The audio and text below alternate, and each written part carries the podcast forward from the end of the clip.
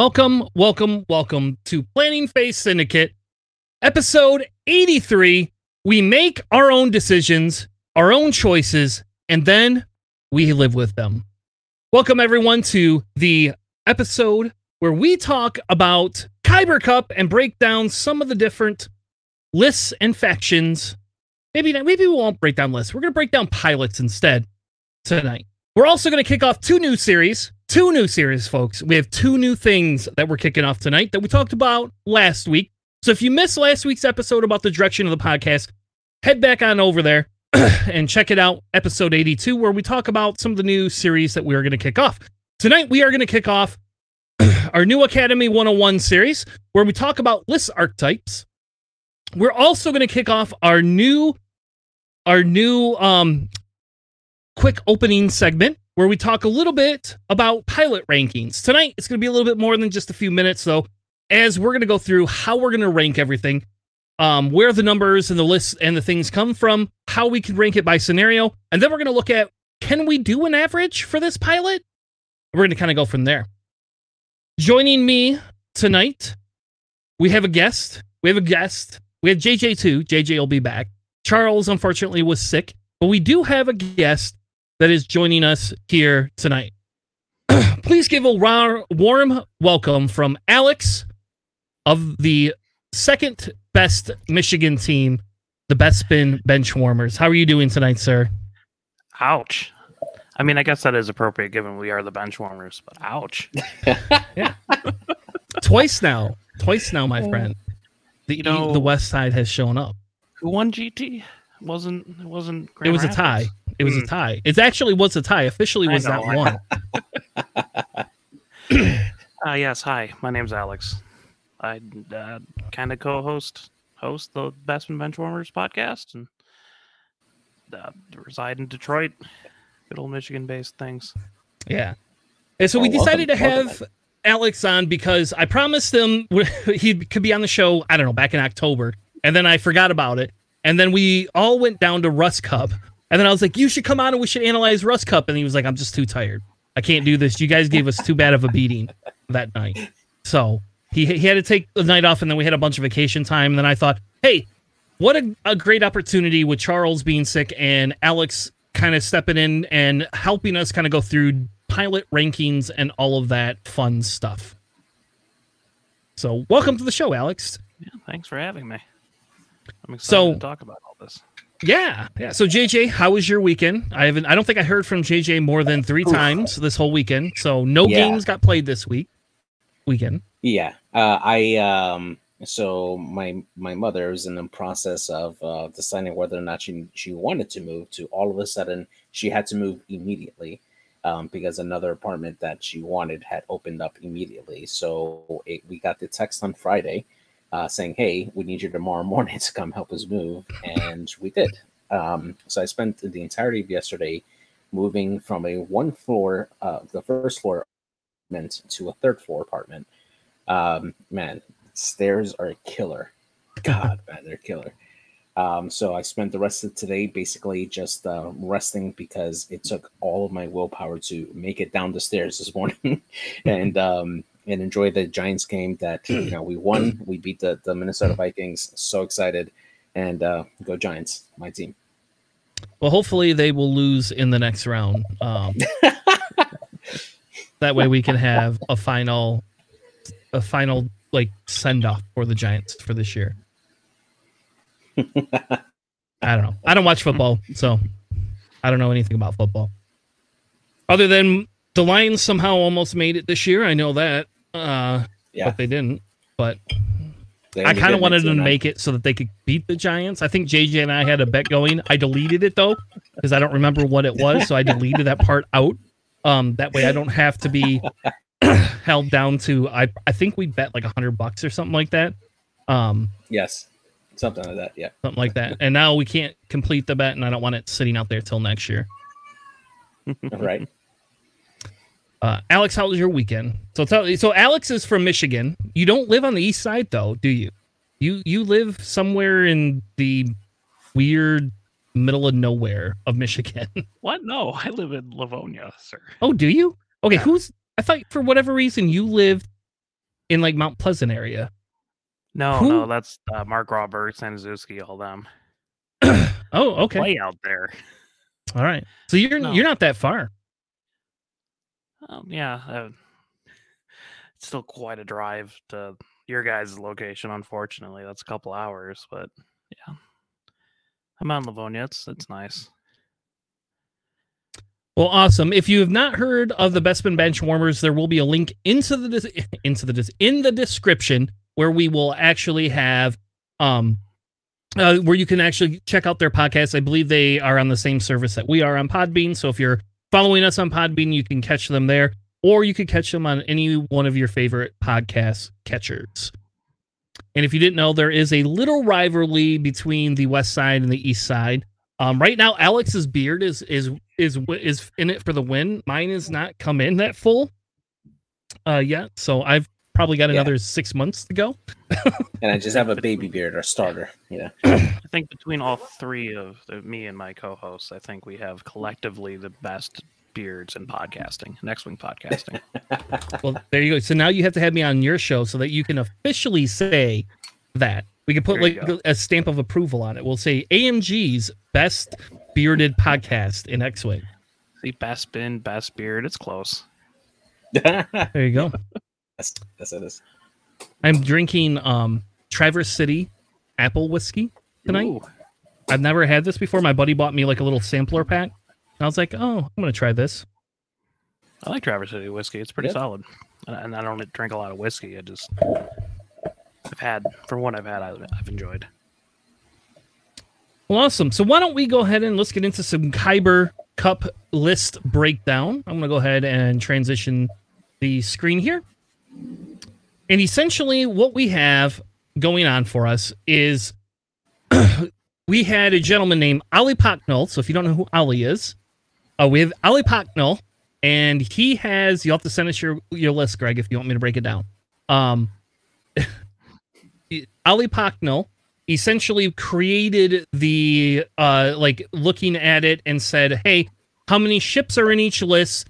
He has a way now to import. If you put the YASB link into his spreadsheet, he has a way to actually import all of the the different ships and tell you how many ships there are going to be per list. You know how many people are flying it, what percentage it is, and then break down all of the actual um actual pilot uses because again this this league's a little bit different.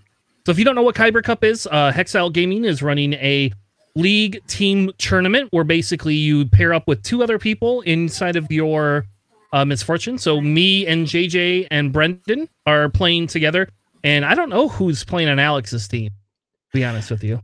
Uh, Matt Corser and Mark Robert, good old local Okay. Michigan folks. Ah, did um Staniszewski not sign up for Kyber Cup?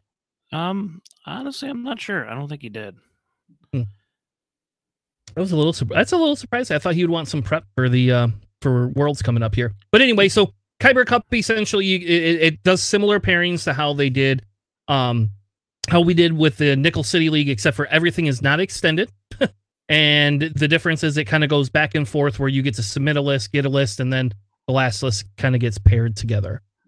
So overall, we had roughly 270 players. I did not add all those up, but that's my guess is what those numbers equal to is roughly around 270. Um as you can see, Scum is probably the biggest faction besides Empire. And the way Scott created the tournament um is so you have he put factions into three categories and then Scum was kind of the roamer. So every team member had to fly a faction from a different era in Star Wars. So, you know, obviously Rebels and Empire, then you have Resistance and Republic, and then Separatists and or Separatists and Republic and Resistance and FO. And then Scum could be flown in one of any of the different factions. So you could run an Empire, a Scum, and a CIS list. You could run a Rebel, CIS, and Scum list, anything you wanted, uh, like that. So that's kind of how Scott broke that down. And then you had everything had to be standard and above board. So as you can see, Empire has the highest number of players in it, um, which probably should tell us something. Um, I don't know, Alex. What, what you ran Republic? I did. Yes. What- um, What are your thoughts? You are not the lowest the lowest number of players. There is 37 people running Republic, which is kind of surprising to me. yeah, you know, I think everyone's just really excited for the SOC pilots, trying to bring new life into that kind of faction, trying them out. Because a lot of what you see in this whole tournament, it's a lot of the new stuff. It's a lot of hot shots and aces, a lot of Battle of Yavin, a lot of um, Siege of Coruscant in here. And uh, the Rebels are the lowest faction down there, and I think that's just because everyone took Empire. Yeah. I think if you- locked out that whole faction. yeah, I mean we we did the Yeah. same thing. Did JJ tell tell everybody J, why you selected your Empire list? Well, to tell you the truth, is is the existence of the six point Darth Vader. Um, I think that has been the biggest piece for the Empire right now. Um, it's probably the most common pilot that I see um, in Empire list right now across the board, um, even in non Kyber um, for for the Empire. I mean, just having the that that that great piece in Empire and a lot of cheap options uh, for the regular Tie Fighter pilots um, or even mix in a Reaper in there. You just have such versatility with that uh, through your option for list building um, that the Empire is in a really great space right now. Yeah, I would agree. I will mention there's 54 Empire lists, and nine of them don't have a Vader pilot. that's horrible. I guess that's that's good though. That's good and bad, I guess. So, um, ugh. see, no, that's going to be a whole different. That's a whole different conversation. We'll get to that in a minute. We'll get to that in a minute. So, Ali actually broke down uh ship counts. So there was zero eight ship count lists, and I feel stupid. We should have ran an eight ship count list, JJ. That we just should have done it. I could have done it with CIS. We could have. I haven't played eight ships in a while, actually, um, in Separatist, but we should have done that. We could have been the only team to run an eight ship Separatist list. Yeah, you could do a few tries and a bunch of uh, vultures, right? That should be pretty good. Yeah. Yep. Essentially, because you can run eight vultures in at two points each, still have um points left over, which is just sad. You still have four points left over. Yeah. Well, if you're making a, a, an eight ship list, right? Seven of those would be vultures. You have six points left over, even. That's the scary part. Yep. Which is the Yeah. Count Dooku, by the way. Yeah, yeah. Damn it, we should we should have just ran we should have just ran that. Anyway, so that would have been that would have been fun. Um so anyway, so zero eight ship countless, there was eight seven ship countless, six or 28 six ship countless, 109 five ship countless, 91 four ship countless, and 39 three ship countless. So obviously the highest two was four and five ship counts, um, which says even with scenarios, four to five ships um, still do very well um, in scenarios comparatively. Uh, when we talk a little bit, you know, about scenarios and we talk about like how X-wing can be like chess, this four to five ship count list looks like we're mirroring off very similarly, si- similarly with each other. Um, and that's that's actually surprising that we ha- we didn't have more six ship six ship count lists because you can put six ships in Republic. I know that for a fact, and I know you can run that in Resistance and obviously in CIS. So a little surprised we didn't see a little bit more ship Yes. six ship count lists mm-hmm. than we have. Yeah, I was since 2.5 has been a thing. I've always enjoyed five ships. I always thought that was that was good enough to both contest the objectives and also have enough other ships that are in in the scrum dogfighting all that. So it's not super surprising to from- me that the highest is five, but Yeah. For me, like I was a I was a very avid four ship lister um, before 2.5, and I stubbornly stuck to that for a long time. But it's just with the points and and availability of like really great pilots with really great loadouts. Five seems to be the the the better number uh, to have that balance between objective grabbing and having that offensive uh, potential. All right, so let's break down. I guess we're not going to break down a bunch of lists, but let's break down some of the the pilots and kind of look at the the highest used pilots. And I'm not going to go through every single one of these on this list. Um, obviously, so Boy Vader comes in at 13% um lists. And I think it's when we first saw Boy Vader, we were kind of like, eh, for one point more, you can do a whole bunch of other stuff. But six point Boy Vader essentially says, oh, you can now afford to run a four point uh, TIE fighter called Backstabber um, that you couldn't run before. So I think that's very um, interesting. I'm not surprised to see Vader at the top of the list, um, which probably says that there needs to be a discussion at AMG about Vader. Um, but 13% of the people ran Boy Vader. So, Alex, Yeah. what ship on here surprised you the most in terms of what you see in here as one of the top ships being ran? Uh, surprisingly, I mean, I guess it, it's weird because BB-8, right? Two points, you can fit him in a lot of lists, but he's in seven percent of the list. He's in 20, 20 of the uh, what thirty nine uh, resistance lists, and I wonder what kind of math happened there, where it's like the A wings came down to four points, so that allowed you to trim another point somewhere else to add a whole nother ship. That's what I'm thinking with that BB-8.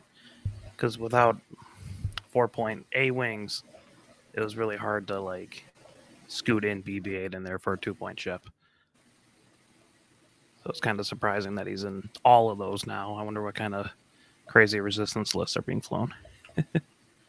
Uh, well, a lot of Poe, I can say that, and Poe Falcon at seven points. Um, I'm actually surprised Poe isn't up here on this list. Maybe he'll be in the second set of lists um, that we see. But JJ, what was a surprise on here for you? honestly seeing Dirge uh, from the Separatists uh, being chosen so much, uh, 22 instances for that uh, that particular pilot. Um, I think that uh, the last pack here for Hotshots and Aces 2 definitely introduced a lot of great i5s pilots across the factions um, that are cheap. Um, but I am definitely surprised to see Dirge being chosen more often um, than um, like other other pilots, uh, like the Flax uh, Tri Fighters, for instance, uh, or um, even if you're if you go across into like Juno Eclipse, which is more down towards the bottom of the list, um, being at I five as well. Um, it's just surprising to see Dirge being this popular. Um, it is a very um, interesting ship uh, that has uh, a high ceiling for performing well um, if all things go right. Um, but uh, but yeah, it's pretty good. Yeah, I think I think that's that's a, that's huge. Seeing that, I, I I'm not sold that that was the right call though, but I do understand why people are putting Dirge in there. Um, I don't feel Dirge is. I don't know. And maybe it's just because Django can overshadow so much, or Grievous can overshadow so much that you know you you take Dirge and so be it, right? Like we could have ran Dirge in our list, but we didn't, and you know I just I don't know. I'm a little surprised by that. I do see uh Poe Falcon on here, so I was incorrect. It comes in at six percent of the damn list. Um, are taking Poe Falcon. So, um, for me, the other the the other kind of uh bigger surprise is that Finn is not higher. I would think Finn would have been a staple in all resistance lists because I think Finn comes in in like kind of an S tier ranking to some extent. Um, he can do almost every scenario but one, and he does not like to die to anything but bombs or extreme concentrated fire. Yeah, m- Yeah, more think people that's fair. took BB-8 than they took Finn. Yeah, that's surprising. that's huge to me. Yeah. But, you know, Now, Finn- now, Alex, should- you had you you have another you have another surprise that's that's driving you nuts. Oh my god. Okay. So I, I play a lot of Republic, like a lot. And the new SOC arcs, they're great. They're four points. They're fantastic. Jag is incredible. Wolffe solid for four points. I actually even like Oddball for five. But someone in one list, there's more wolves than there are Jag. There's 19 wolves and 18 Jag, and that bothers me intrinsically. I don't know why. I think Jag is much better than Wolffe. just in general. I, I don't know why they they they hurt me. So whoever is running a list with only one arc in it, somebody is. I want to know who that is. That's up. You could join the show. We'll put you and Alex in a little in a little room, and the two of you can hash it out for five minutes. You get five minutes. We'll see who throws gloves first, because that would be very. It would be an interesting conversation. Um. So so I'm going to ask Alex, why do you feel Jag is better than Wolffe? So let's let's actually talk about that for a few seconds, just because we got it on the brain, and I think it would be fun. I will first mention that their list is Stubbs, Sicko, Wolffe, Ric, and Contrail. So you're not getting a lot of the Wolffe like target locks born for this ability kind of thing. And that that's what makes me even more angry. but I like Jag a lot. Um, in Republic, if you aren't going to run something like a lat, you need some sort of intrinsic way of getting rerolls. And I think Jag gets that far more consistently. You just have to have someone shoot next to you you know, is out the zero to two in his side arcs. If you're not strained, so you can't use Born for this before you get the ability. But you know, if you have like an I five, which there's a ton of in Republic or or uh, Anakin, uh, he just gets locks, and that's super useful, especially if you spend your focus token for Born for this. You still have a way of offensively modifying your dice. Hmm. That's interesting. And he's got Sync Console, so you can actually still pass that off if any of your list has Sync Console or if you have another ship at like one.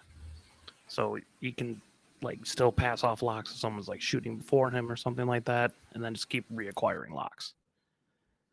Wolffe does have like the extra reroll off the front and the back. Gets the extra die with the charge and veteran tail gunner. That's real nice. I'm just not a big fan of. I mean, the Q7 astromech does literally nothing for him other than I don't know allows him just, to be tractor beamed onto rocks. Yeah. it's like, oh, okay, great. You know. oh, I hit a rock. I guess I can still lose my action and still not use Q seven. yeah, I think the the larger question. So so I see I see to some extent why you you like it more, right?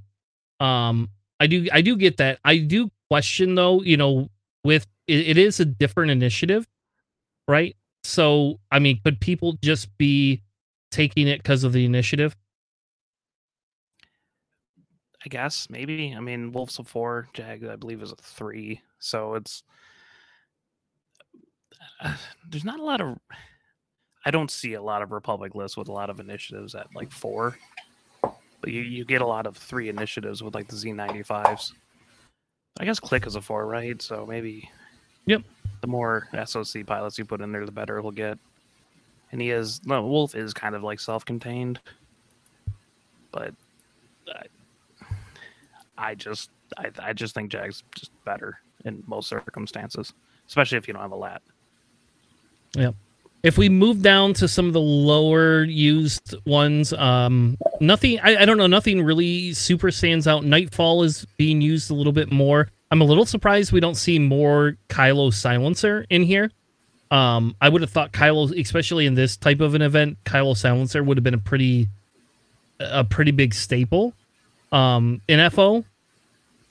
And I'm also a little surprised not to see a lat higher than this three percent here. I don't see a lat up here, and I'm a little surprised by that because you can run Sicko, right? I love Sicko. I love Sicko. He's so fun.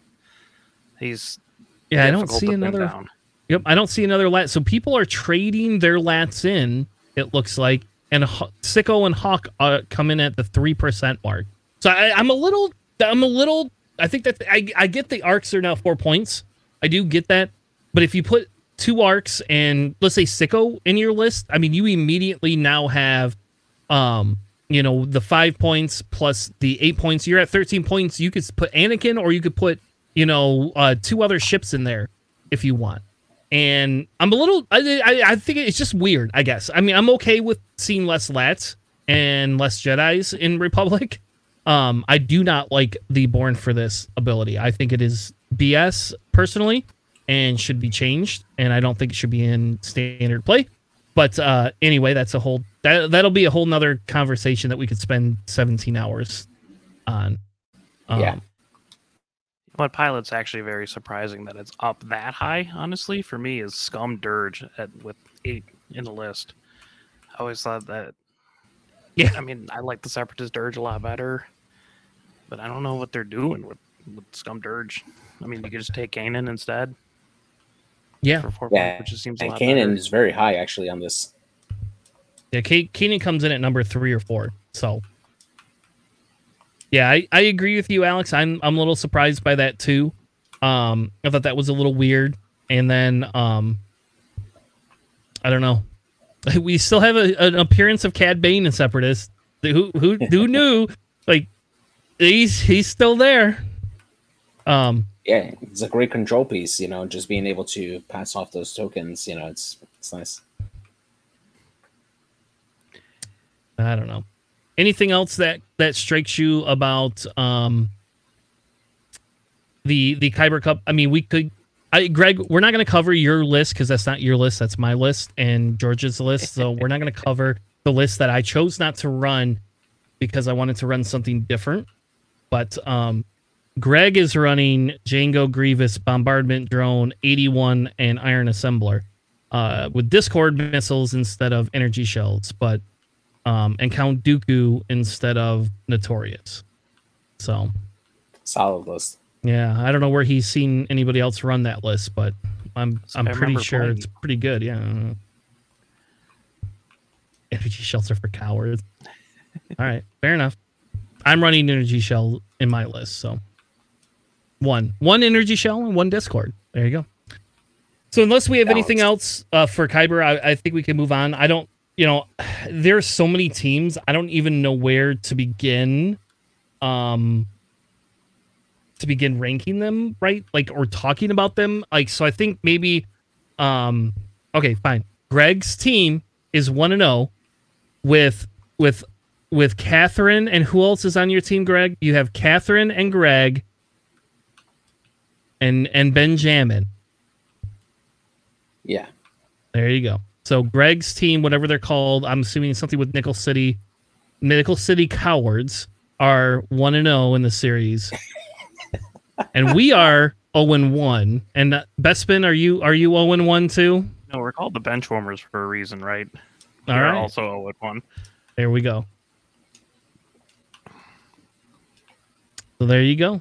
Two Ewoks and one speeder Teslin. All right. All right, I like that name. That's that's that's a lot better than our name. JJ, you need to change your name right now. I'm not the team captain, buddy. Oh, that's right. Damn it. Brendan, you need to change our name.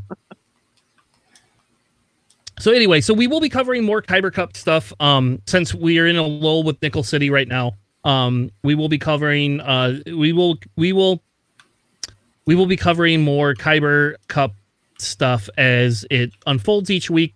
Um, probably not as much in depth. Um, it will take me a couple of weeks uh, to get through all of their all the lists on there. Um, and maybe JJ, that's something you could take note of. Maybe what we could do is find some interesting lists that are non-meta, and then watch those lists and see how they track throughout the Yeah. series. Um, because I think the big thing here is we can't look at total team wins. We need to actually look at the individual list win.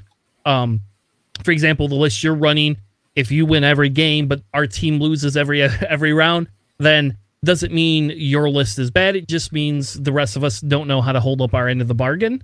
Um, and um, and that's what we get. That's what we get for I get for flying a new list. Um, with two games of practice. Yeah. that, that's my fault. But I'll blame JJ for not being around to to joust me more. Lies. He's the one that got me off that list, off my normal list too. By the way, it was all him. No. Okay. Okay. I'm blaming. I'm blaming. I'm just. You're getting to take all the blame.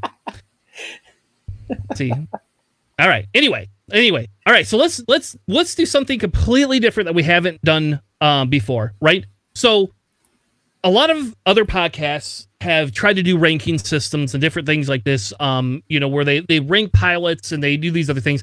So what we decided to do is say, okay, hey, fine. Let's sit down and let's rank some pilots, but I want to rank them by scenario. So I think one of the big call outs here, right, is we have a pilot list that is, you know, a pilot that fits into a list that could be really good, but the list li- list is trash, right? And we used to have this effectiveness ranking um, sheet that Bohan built way back at the beginning of 2.0. And I don't think it was in 1.0. I think this is a 2.0 only uh, spreadsheet he built. And essentially, he took a lot of intricates of how you could add different upgrades and, you know, how your force affected. We're not going to get that fancy into it. But what I want to do is is we're going to actually rank a pilot and then we're going to say based on which scenario this pilot gets for a rating. So, for example, we're going to pick on Grievous because Grievous is the easiest one I know. We could say we have assault, salvage, um, assault, salvage, scramble, and um, Chance. the chance. And so let's say Grievous does A in three and does a D in the bottom one, right? And and this is just a, a pilot average. The ideal would be he's not S tier. I'm I'm gonna flat out say he's not an S tier pilot, Nickel City. Um, but the essentially what we want to do is take that and then kind of look at what an average ranking is. And then I have two different ways that we can look at the average ranking, right? So I've averaged the points for him, and then I've also been saying based on total points, he fits into a different category.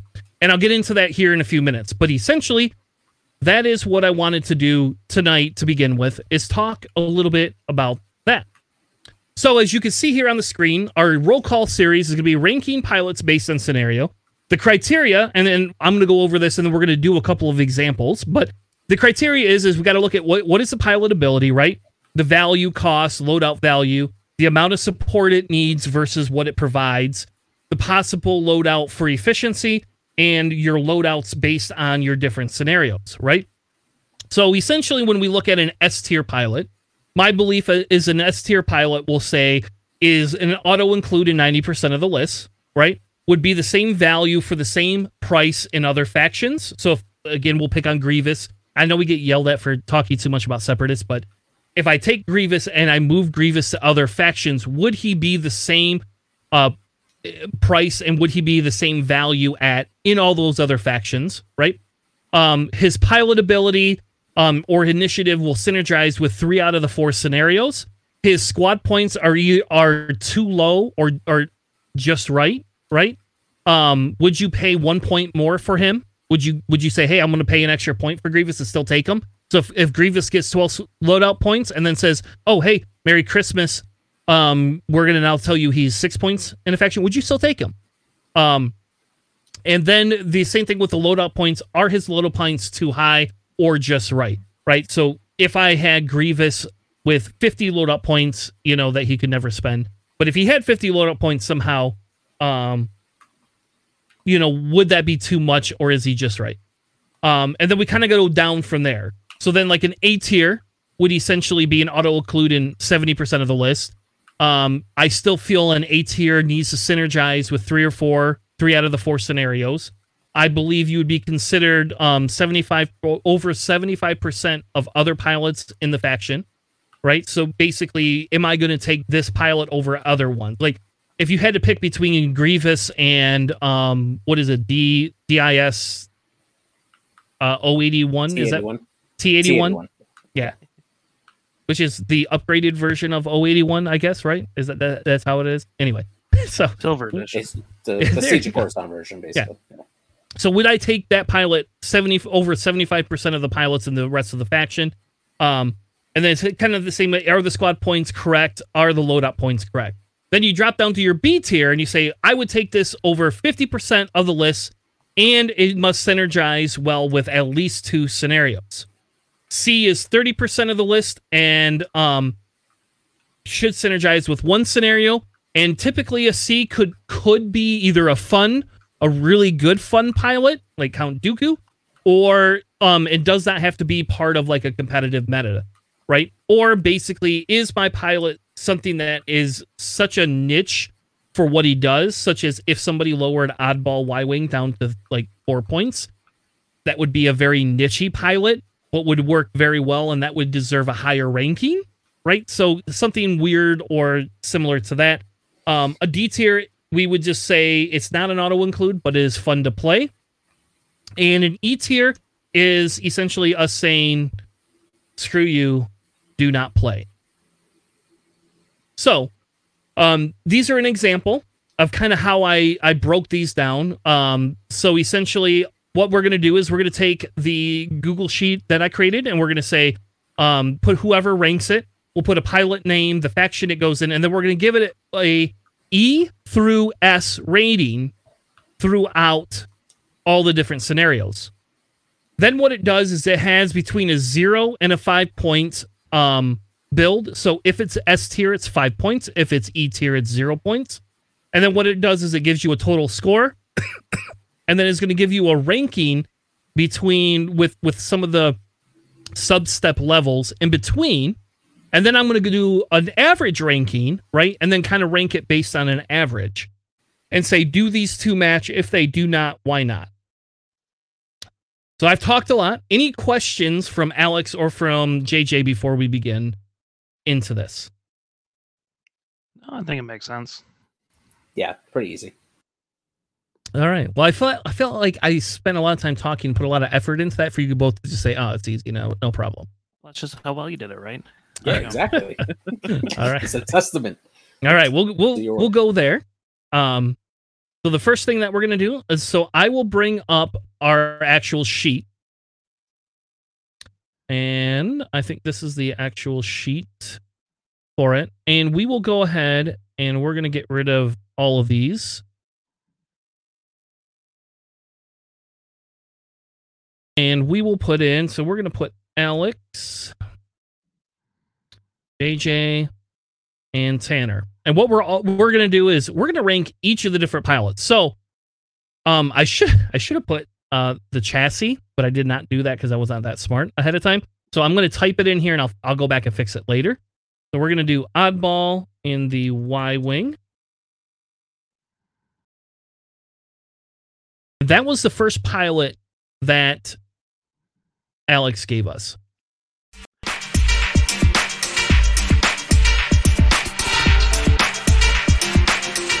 Too well.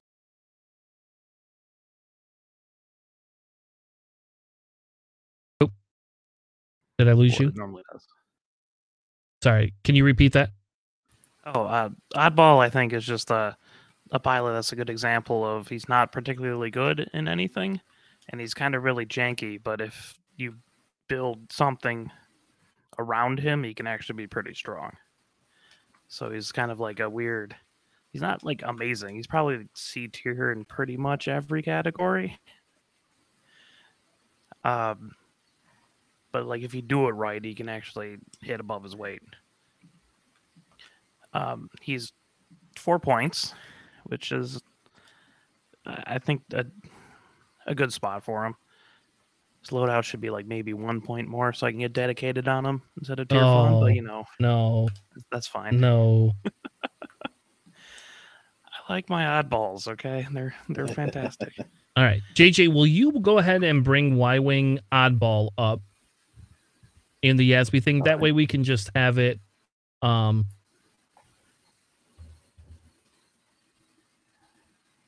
you can delete that other. There you go. All right. So good. We're gonna put we'll put Oddball right here on the screen, or right over here, wherever the cursor decides it will not stop moving it. All right. Okay, so let's rank it per scenario. So Alex, you are gonna give it a solid ranking across every scenario. Pretty much. I mean, like assault. He's just a not particularly maneuverable small base ship, so that seems about average to me, right? For assault, so that'd be like C tier. Okay. Um, I, I would give him a little bit more than that. I would actually make him a solid B. The reason why I would give him a solid B is that even though he is a Y wing, it's still a initiative five Y wing that has the potential to be double modded with the correct loadout. Um, and it can um, it does have a lot of health uh, between shields and um, between shields and hull that it can survive a couple of hits and still uh, possibly initiative kill something that's lower than initiative five, especially if it's carrying like torpedoes. Um, so I think that this is probably a, a pretty good solid B, um, especially coming in at four points. It's a it's a great option. Yep. So I would agree. I'm gonna get for this scenario. I would say, um, I would agree with JJ and say B. So how about in chance? Are you gonna go with the same thing, Alex? A C in chance, or do you feel uh he does better in chance than? I think he does better in chance. I give him a B. Okay. Because he's kind of a pain to half health. Like he has eight. You have to he has to take four damage. He mitigates crits just naturally, and if you do have him, he's two points. I mean, he's only a four point chip, so he's just kind of a pain. Yeah. And with uh, he has 15 points at loadout, so whatever torpedo you put on him, probably like uh, either proton torpedoes or ion torpedoes, that can either hit really well or control something. And being an I5 with the ion torps, you can actually break locks at other I5s if you move and shoot first. So that's pretty big. All right, Yeah. JJ, how about you? Same thing. Yeah, very uh, agree heavily there too. Um, just getting only two points for all the work they have to put into actually having um, or getting to have points on oddball um, is really good, and she can punch really hard with torps or be a really good control piece with ions.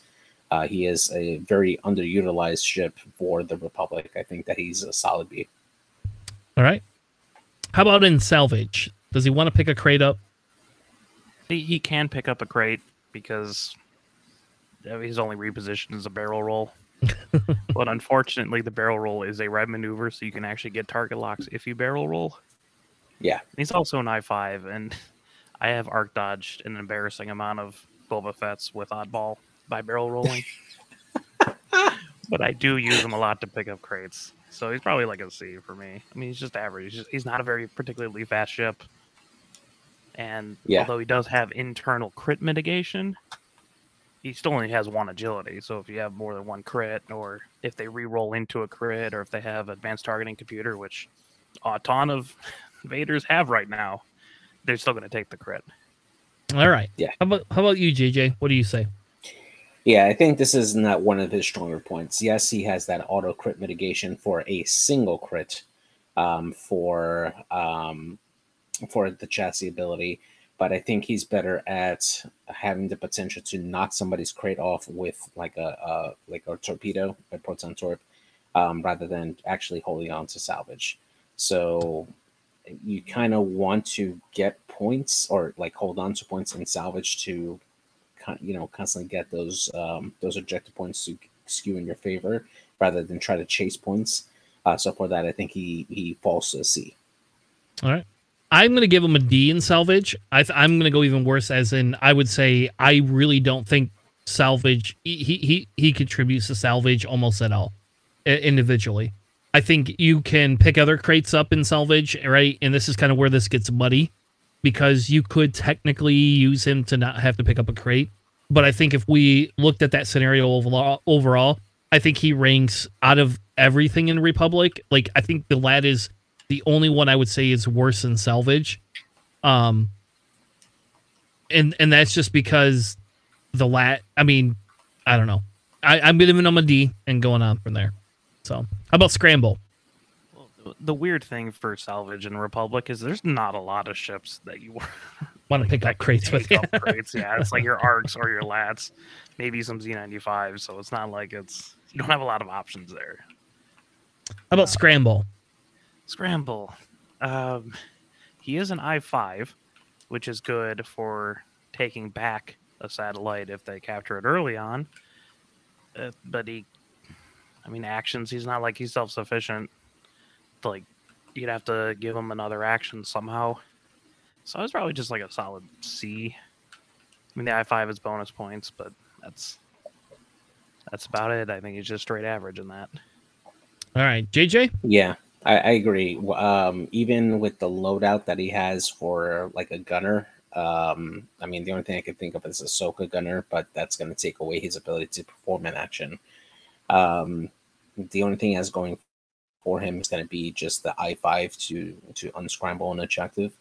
Um, so and beyond that, i he's pretty average, if not below average, because it actually takes away his um, it takes away from his his ability to uh, get that red target lock if he needs to, uh, either going through the red barrel uh, which you're going to need to do the action. So I think that he probably falls to the C as well on this one.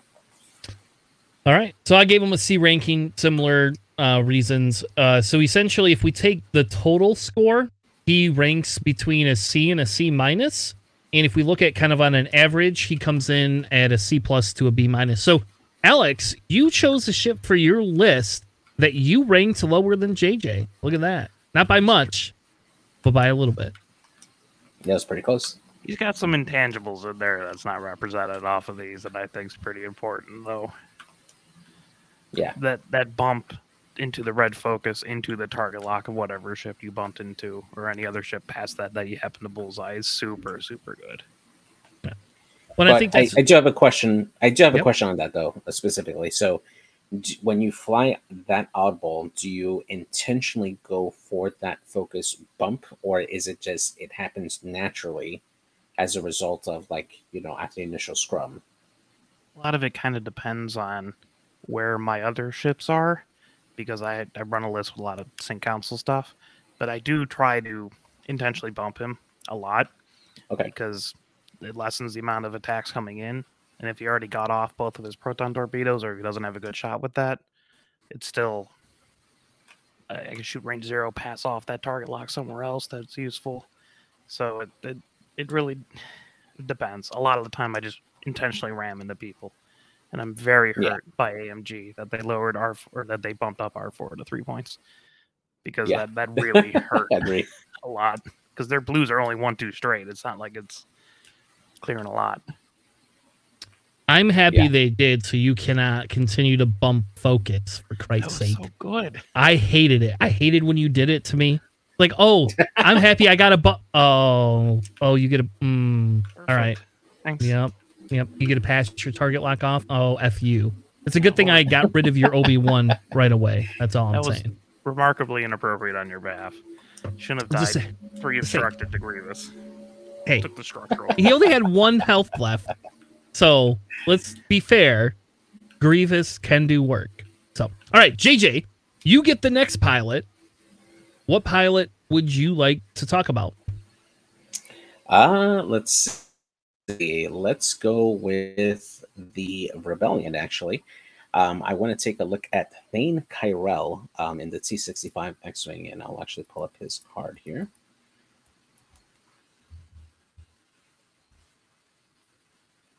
All right, so there we go. So, Thane, um, if you're not familiar with him, he's an I 5 pilot here for the Rebellion.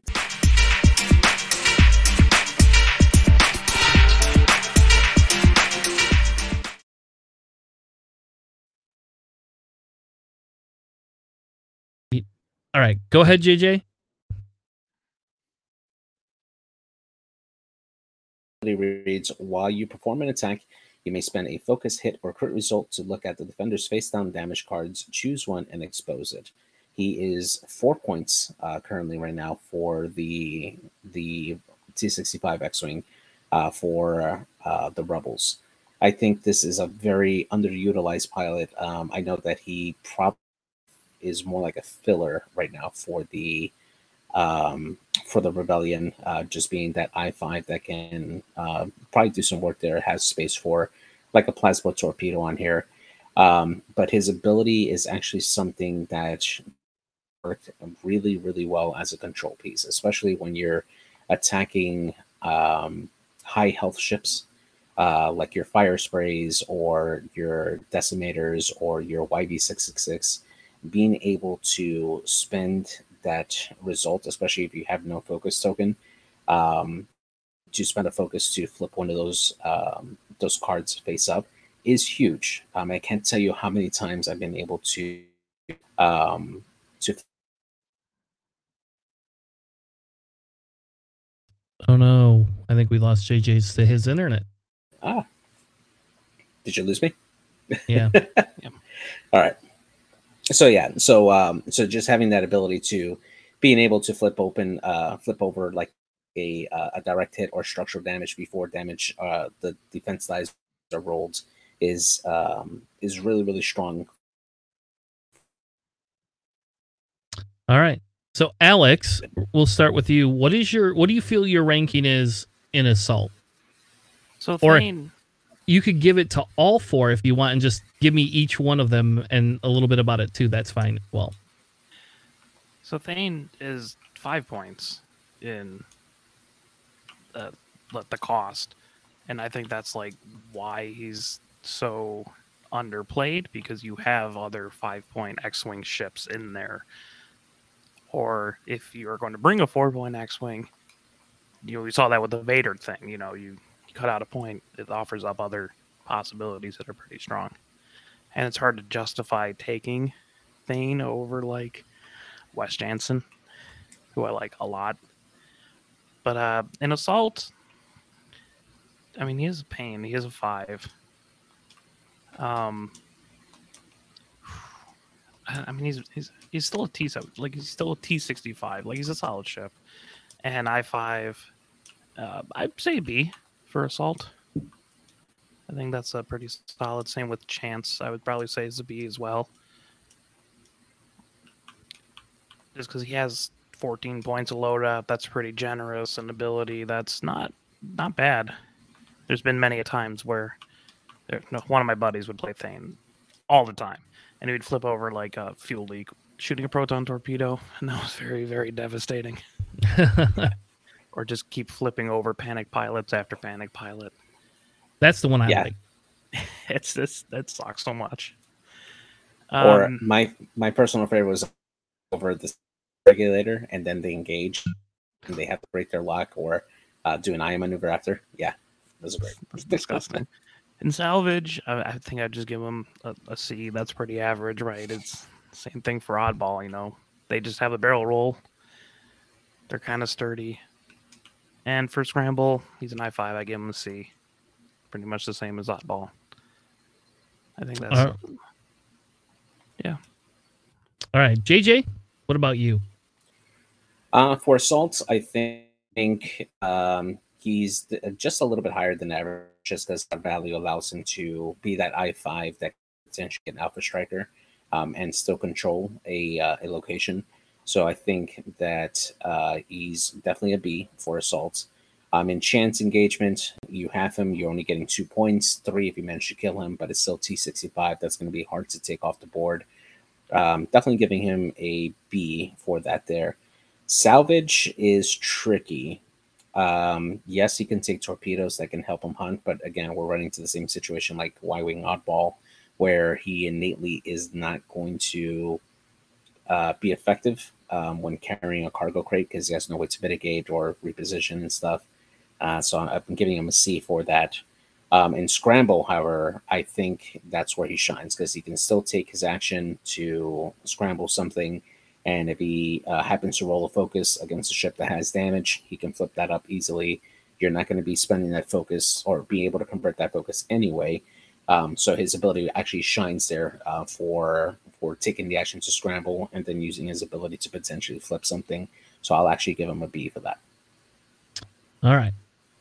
So for me, I think the the I think when we I go back and look at my rankings and I say is he good at, you know, two of the three scenario or two out of the four scenarios, is he going to be taken um in 50% of more of lists? Um is he considered to be better than 50% of the other pilots? I actually rate him very low, right? And I think it's because you have to spend the result to be able to use his ability. So it's a little bit more niche and only works once you go through it. On the opposite side, he has the ability to uh, be a deterrent. So if you don't kill Thane and you leave Thane till the end, um, you now are going to be a 100% at risk of his ability just going off all the time, especially if he knows what you have. Like if you take a, a panic pilot or a disabled regulator, he already knows that, and depending on how many cards you have, um, he can be uh, very aggressive about it. So for me, like to me, an assault, I, I I'm going to give him a C. I, I don't think he's. I just don't see him being taken over a lot of the other um, pilots. I would give him a B for for chance for salvage. I would actually give him a D because I do not think he, he contributes to salvage in any way, shape, or form. And I will give him a C for scramble. Um, while again, I get his ability works very well. I really just genuinely do not think that this pilot. I do not think this is one of those pilots that's over or underrated. How about that? Um, personally. So it looks like the two of you are closer in agreement. I feel he's uh, between a D plus and a C, and you guys feel that he's between like a C and a B minus. Yeah, yeah, Fair? that sounds about right. That sounds fair. All right. I like my ranking better. I think. How about this? My ranking seems to be a little bit more fair across the board for who's taking him. I haven't seen JJ put Thane in a damn list to save his life. So, just saying. I, he's he's taken me to a top table in in a regional event. So I- Wait, what, say 1.0? He's good. 1.0, early 2.0. Uh, no, days? 2.0. 2.0. Uh-huh. Yeah. Uh-huh. All right. Does that mean I get to pick a pilot, or do we let the guest pick a second Yeah. pilot? You do it, man. You it. sure? You know, we could let the could guest do pick another pilot. We do both. we probably could do both. We could do as many as we want. Um, you can go ahead and kill Thane on the screen, JJ. All right. Um, I don't know. Do I have to pick something outside of Separatist? Like technically, I probably Yes. should, right? So, Yes. all right. So I'm gonna pick something outside of Separatist. Um, man, you guys are. Ooh, I'm gonna pick Aphra. How about that? Am I allowed to do that? Yes, I actually wanted you to do that. All right. Well, okay, cool. so for me, Aphra comes in with six points, right? And then Aphra has 22 loadout. Is that what it is, JJ? It's 22 loadout, I Uh, think. All right. Yeah, it's 22. It's a disgusting amount. Yes. So Aphra has an insanely high loadout. The only thing I think Aphra doesn't have is uh, what a talent slot. Aphra does not come in with a talent slot. I think that's the one slot that they're missing, correct? Correct. But it has two of Yes, illicits, that's correct. which Mhm. is terrifying. as And well. also Yes. does not show up in Yasby. So Okay. Um, so for me, when I look at Aphra, I look at when we talk about six point chips and scum, I feel Aphra is a heavy contender. Her negatives, right, are that she's an I three, she doesn't have a talent. Positives are she has 22 loadout, and she is um she has a really fun ability that basically says if you are not stressed, we will stress you. That is how that works. And based on some of the other upgrades, the pilot or not uh, the crew cards she could take and the gunners she could take, she can be a stress monster inside of Scum. Um, when I look at overall and I say hey, between her and um, Dengar, you know, I sit there and say, well, there's a whole one point difference. And I, I feel in Scum that one point is actually a million times more precious than the majority of other factions. And that's because, in my opinion, Scum is the worst balanced faction in X Wing right now. That just hands down. And I understand why it is. Scum is a very hard faction, I think, to balance. Um, but I feel that that is partially why it is. So, when we talk about where she falls, am I going to take her in, you know, like over 90% of lists? Uh, probably not. I'm probably going to take Boba. That's where Boba falls, right? You know, is she an A tier? Uh, am I going to take her in 70% of the list? Like right now, personally, based on all the other loadout and what surrounds her, I feel in Assault, she's an easy A. I feel if that was the only scenario that we were playing, hands down, I would be taking Aphra all the time, especially because Gamma Key exists and because Gamma Key can just say, here, keep your reinforced token. And then now you get to be modded, or you could take overtune modulators and contraband and keep your reinforce. So, oh, I'm going to stop reinforce and and I'm going to have calculates and I only got one agility anyway, so if you I don't use all my calculates, what do I care? Oh, I could take Zam. I could take Zam on her and and I like still have 11 points. This is insane. That's just crazy to me. So to me with assault, the way that the scenarios work, you could set your little triangle up and you can guarantee that she can capture 2 points at minimum for 3 turns in a row. Um I would Yeah. dare say if you do it correctly, you could actually capture 9 points with her for 3 turns if you do it correctly. Um, with Chance, I am very um, negative about that. I feel in Chance um, that she has a very she struggles a lot harder, but she's only six points. So if, when you half point her, I really feel that it's you're getting three points and you're investing a lot of effort into it, especially with my ability to take calculates and take reinforce. So for the half points piece of it, I think in chance she's um, a B. I will give her a D though in salvage What else is because because there's no way you're you should be picking a crate up, and I don't feel Scum has enough ability to circum like to surround everything um with her. So I, I have a harder time i think with with her in salvage. Um but again in scramble i'm gonna go back and say it's it- like to me it's an easy b. Um for the pure fact that i feel she excels um at being able to overtune modulate stop scramble and still get shot. Um i don't know. So that's my take alex you're you're up next So Scum's kind of weird, as he said. It's not terribly bad. It's hard to just get a six point ship in Scum when a lot of the seven point ones are really good, and a lot of the math when your building list doesn't allow for like six point ships. It's kind of strange, and she has to contend with things like Han Solo and like Q9. But I, I don't think she's a bad pickup at all. Uh, she isn't actually a fair amount. It's like eight scum list in Kyber right now out of the 43. So that'd be interesting to see how those do. Um, for assault, yeah, I, I'd probably give her an A just because she has a large base ship. She does have a stop. Uh, and she's got that 180 degree arc coverage, which is pretty important in uh, a lot of the scenarios.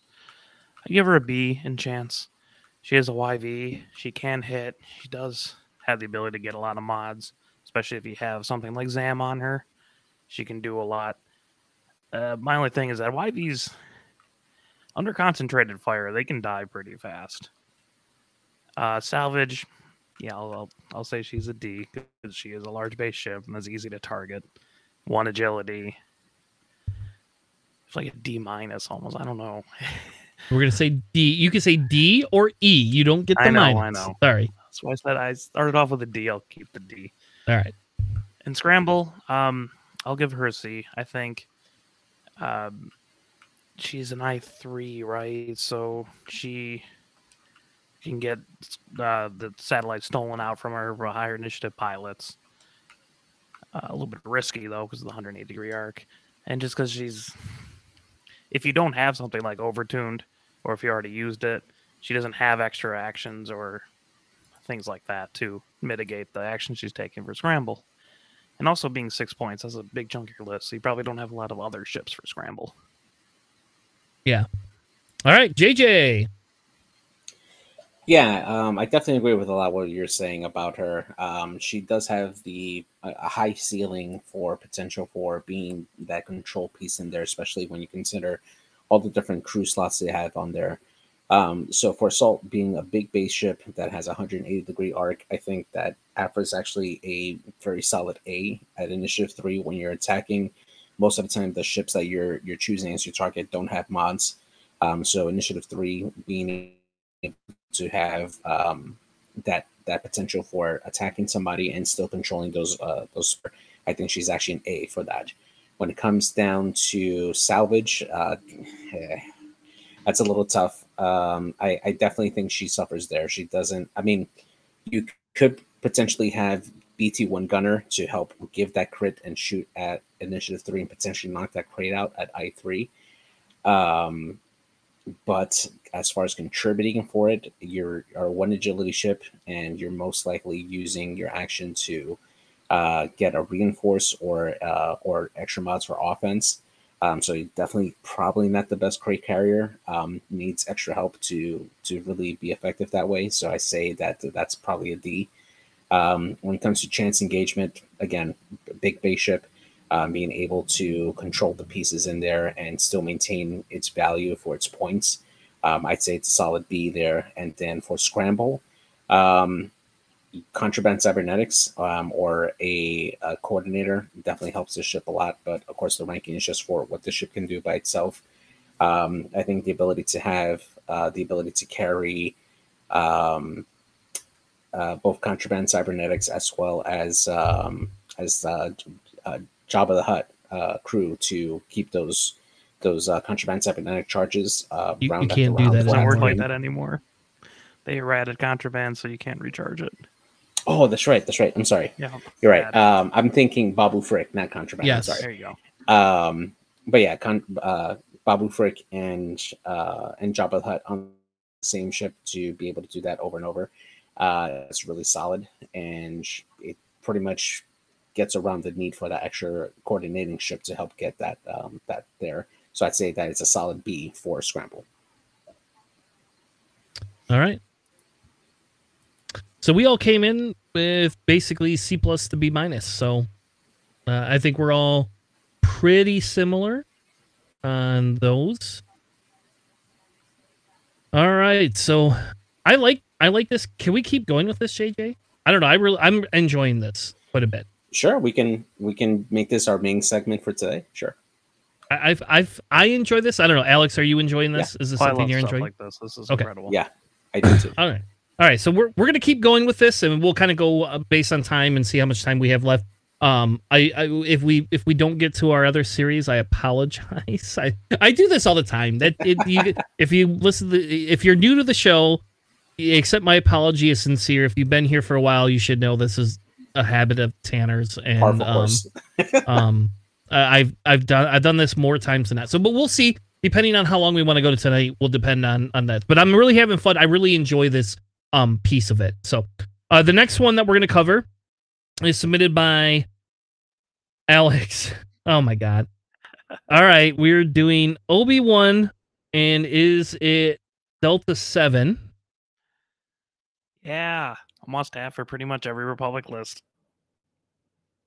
Uh so not the B version. Yep, good old CLT Obi.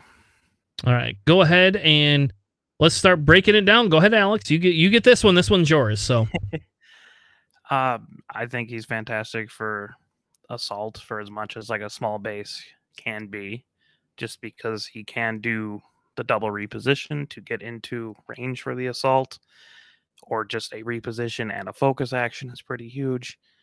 And with his ability, he has like four focuses if he even gets shot that much, you know. So I think for assault, that's pretty strong. I give him an A.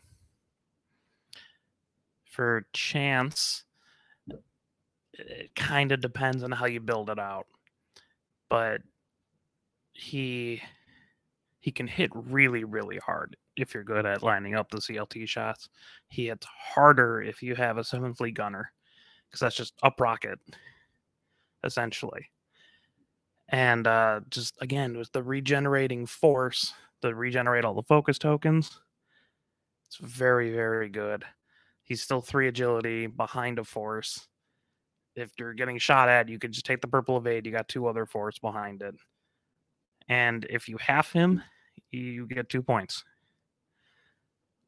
So I'm going to go probably with an A as well for chance, only because if you don't have him bullseyed, you might not get a lot of uh, damage out of him. So be A for assault, A for chance. In salvage, he is uh, absolutely terrible.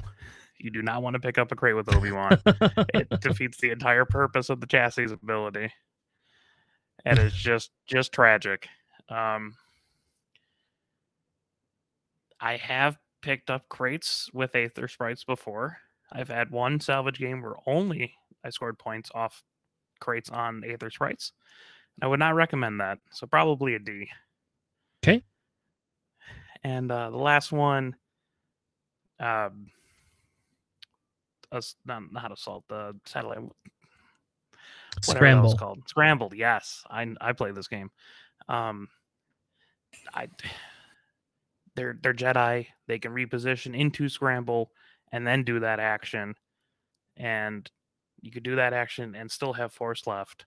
I think it would be an S tier and that kind of stuff. He is an I five, so the only thing taken out other one is same initiative I five or higher. And if you do that, I mean, so be it. I think he's an S tier in in scramble. All right. JJ will give you next bid. How about that?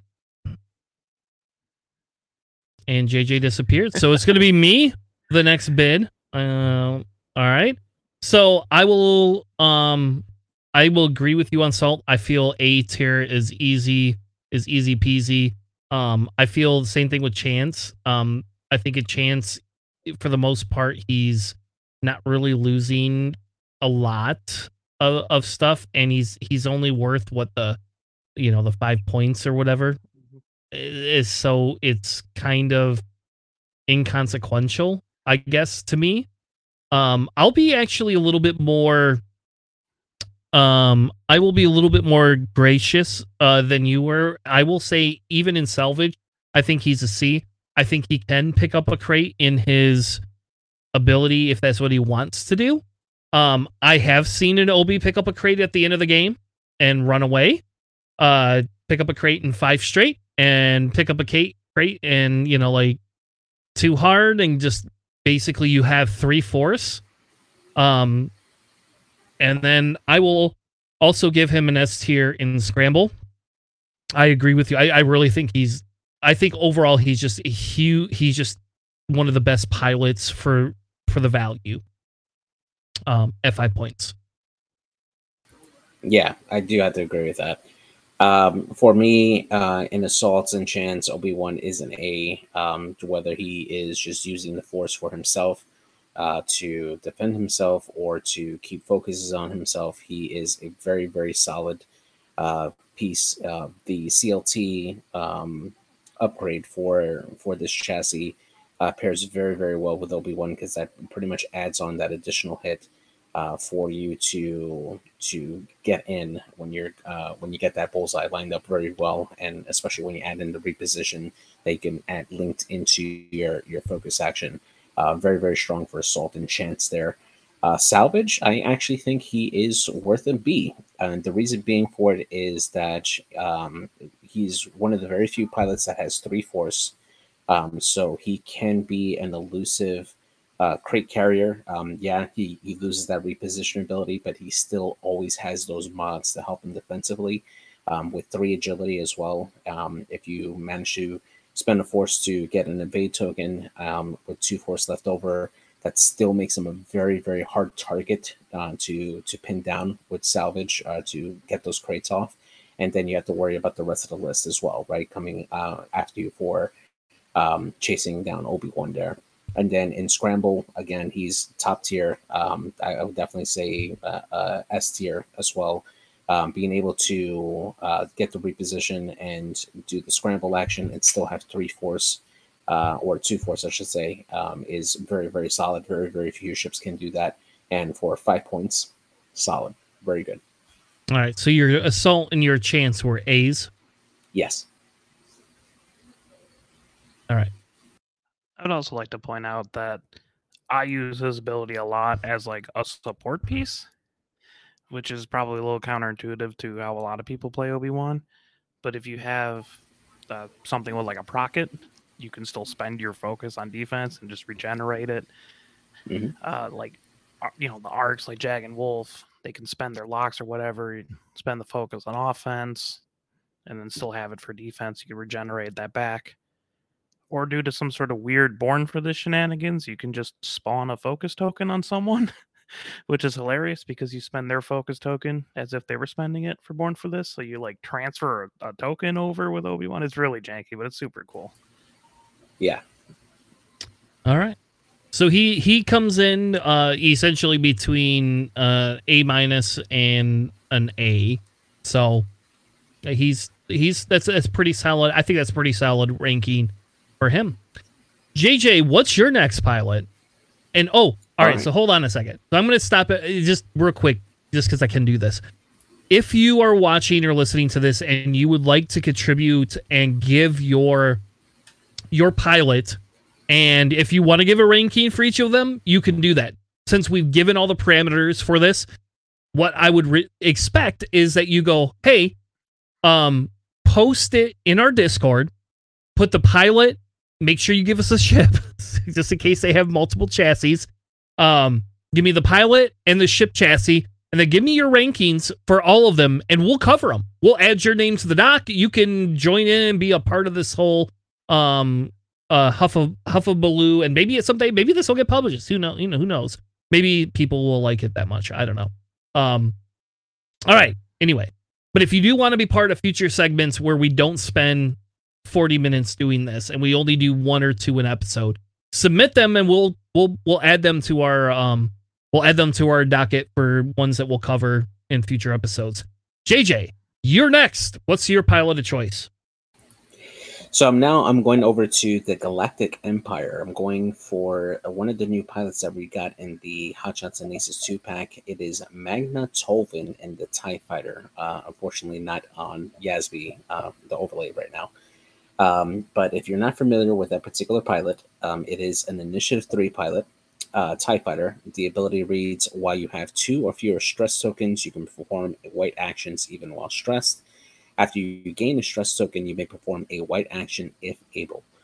Um, this has been a ship that I've been experimenting with recently um, in my Empire list.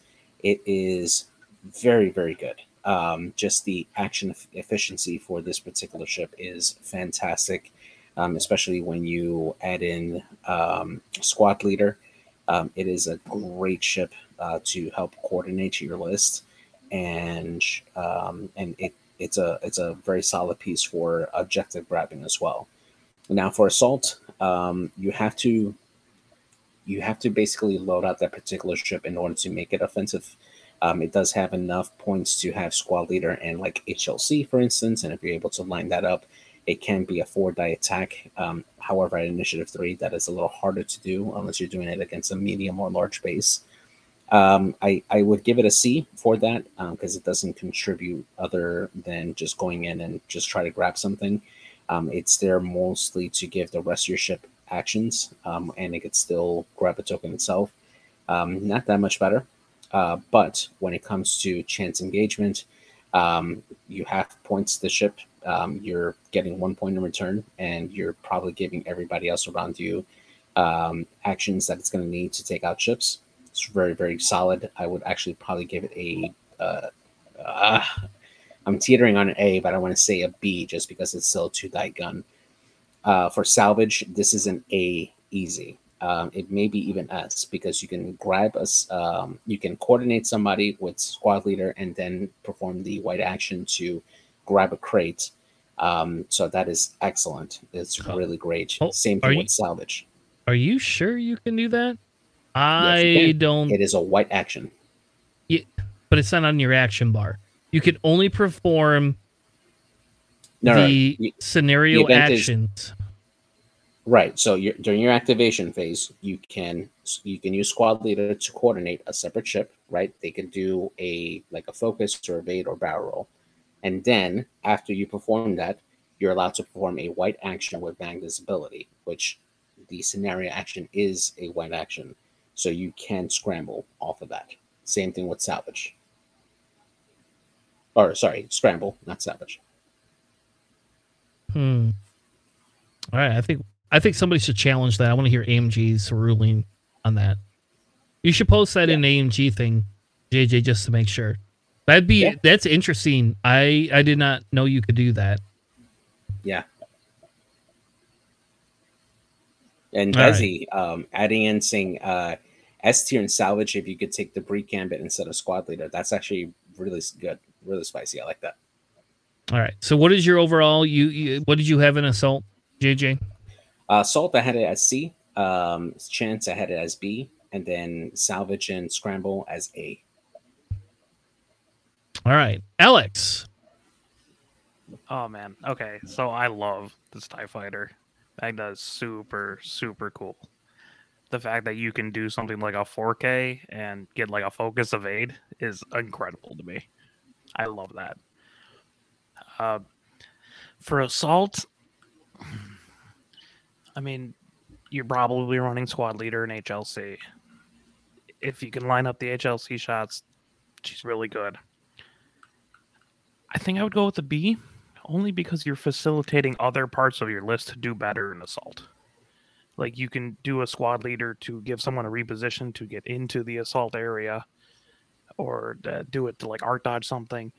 So I, I, would say B, just because she can contribute more than to, to her team than just necessarily just being by an objective and taking like an evade action, which she can do. She just also gives someone else an action, which is, is awesome.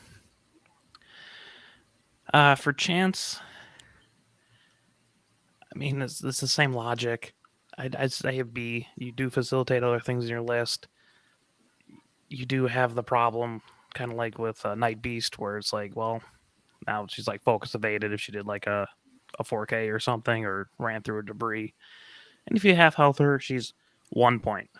And that just is sad. Uh, for salvage, I believe she would be an A. I mean, just when you have that crate, you can coordinate someone, get an evade action. You can do the 4K with the crate or the 3K with the crate and still get a focus evade. Stays in the battle pretty well. And uh, scramble. I mean, she's a three, so when you do take that action, there's a good chance that other people can go over it. So I wouldn't I wouldn't say like an, an A tier, but I say the B just because she can do the coordinate shenanigans and all that kind of stuff. I think she's a very solid piece. It just sucks that there's other three point tie fighters that you'd probably take over her. All right. How about for chance? What'd you have at chance? I believe that was a B as well. All right. Um, so for me, I feel she's actually more of an A for assault. And I say that because I feel that her ability because all you have to do is be by the objectives. You coordinate at range up to range two, right? So she has the ability to to just stay around an objective and then hop to the next one. So um again, I get other big base ships could counter her, but if you just look at her in a solid little form, that's kind of where I see uh, her her being. I also would give her an A in chance because she's worth three points. If you really want to invest your life into killing her, Merry Christmas. Go ahead. It's not as it's to me like an Iden is better at chance, but Iden just cancels a whole round of damage and it kind of like countdown does. So it, I don't know.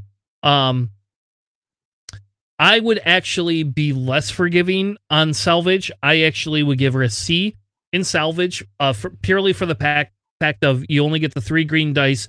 You cannot be focus evaded with her. You can only either be evaded or focused, so you don't have that double mod.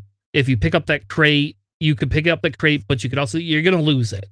Um, uh, and that's kind of how I see that. Um, whereas I would go back to scramble and say I feel she's an A. Um, I will take Desi. I, I, I will say if we look at um salvage and if you take the breed candidate, would it change our opinion a little bit? Um, what is the debris gambit coming at? So- uh, six, uh, six points. This is also six yeah. points. Yeah. So the the reason why he's mentioning debris gambit for salvage is that if you're if you're not at range one of debris, you can take a red focus, which will now give you a stress to help you perform a focus. So now you're focus evaded while you have a salvage crate. So that's I that's the combo there. Yeah. So I guess in that niche scenario, I would I would rate it higher in salvage then. Um, but I feel that that that ship just dies to some extent in salvage. But outside of that, I feel that ship is really good. Um, I will say if that ship had two more loadout or better slots, it would be a little bit different of a conversation. Um, I feel that ship, if you give that ship two to four more points of loadout, you make that um pretty much an S tier ship. If you get rid of the stupid cannon and give her a missile slot instead, um, I would immediately say, um, I would immediately say that because you could take, you would need, yeah, see, you would need one more point of loadout and a missile slot, and you could take clusters, you could take, um, you know, uh, magpults, you could take all these other things, uh, and that's where I think she would shine, uh, into that S tier, uh, from there. So. All right, shall we do? Uh, well, let's do at least one more ship, shall we? What faction? I'll tell you what. I will pick the ship. You, the two of you, have to come up with a faction for me to pick the ship out of. How about one we haven't gone, one faction we haven't done yet? First order. That Okay. resistance. Your choice. No, you guys have to. You have to be in unison. Which ones you want? I'm only doing Vote for one. me. Huh? Do FO. FO solid. All right. So let's do FO. Oh, sh- uh, you know what? My favorite ship NFO is the BA. And I'm going to pick Ember. I'm going to pick Ember. So can, can you bring Ember up on the screen?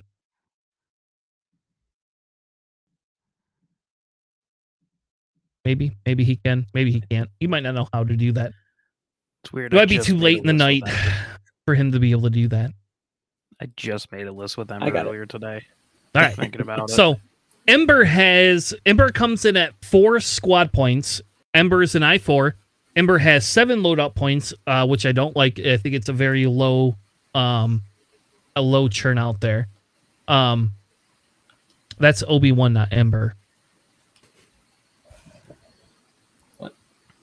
Close. No. That's there weird. you go. Now I got it. You had Obi Wan on there for a second. That's right. Uh huh. Okay. Um, Ember has two talents, one tech, one missile, and one mod slot. So for me, Ember, I don't know. Ember is kind of the quintessential. I don't know. It's the first pilot I ever loved in First Order. Um, once I bought BAs, I love BAs. I used to run Kylo Silencer with three BAs and I think you had what like three or four points you could play with. that was it, but that was fun. I own four B BAs. I don't know why, but I do. I own four BAs. I don't know if it's just the style of the ship, um, the colors. I don't know. I just to me like I really need to get rid of some of my hero stuff because I just love flying this ship. Um, so Ember essentially is while you perform an attack, if there is a damage ship friendly to the defender at range 0 to 1 of the defender, the defender cannot spend focus or calculate tokens. For me, Ember being 4 point or you know only 4 points, you can trade her um easily in my opinion and get extreme extreme value out of her. Um so for me, I give her an A in assault. I feel Ember has the ability to go into assault. Um, she's going to take that. She's always going to have actions.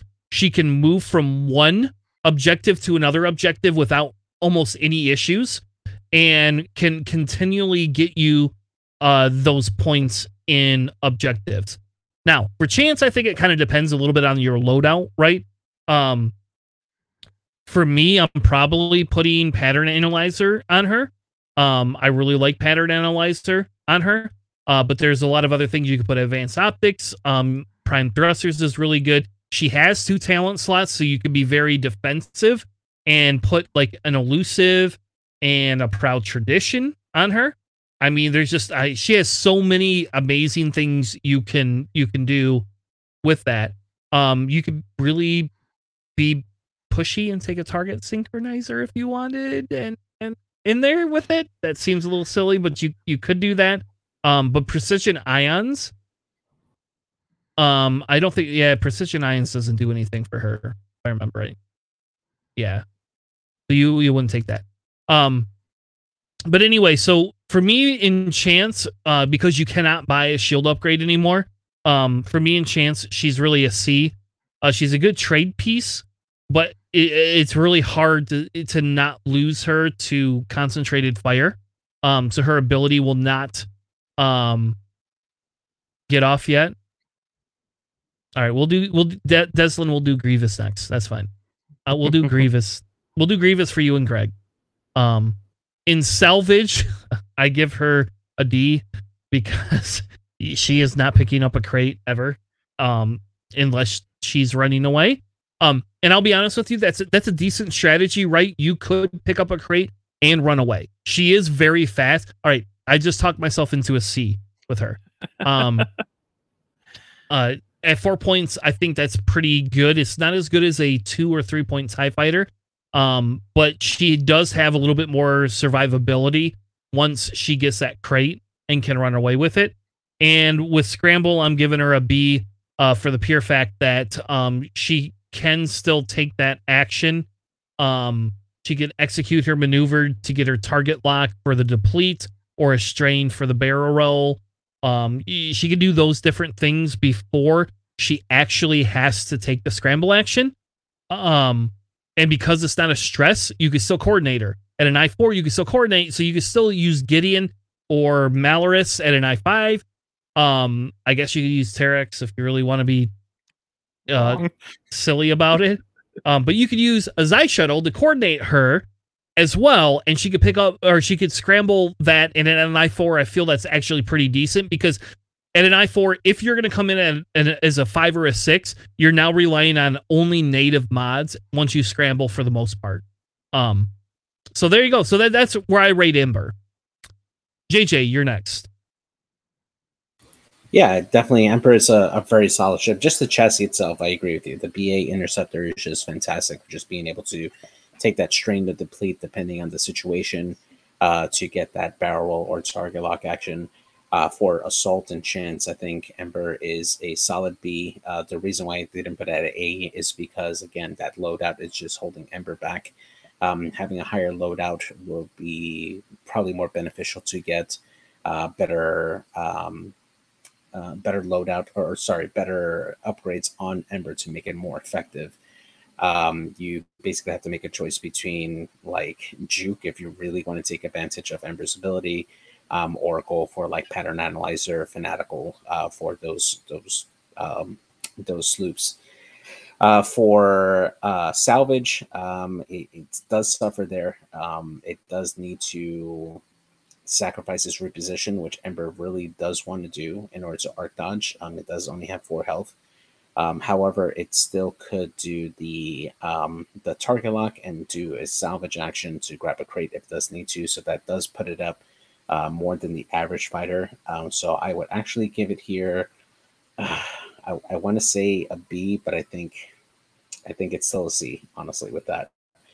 Uh, for scramble, um, excellent fighter. Uh, you can take that target lock or reposition into a scramble action, uh, which makes it very, very effective.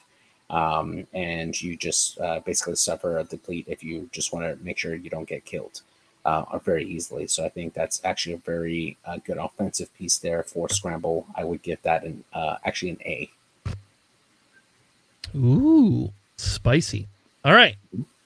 Alex, you're next. So I love Ember. Like as a four piece in FO, super good.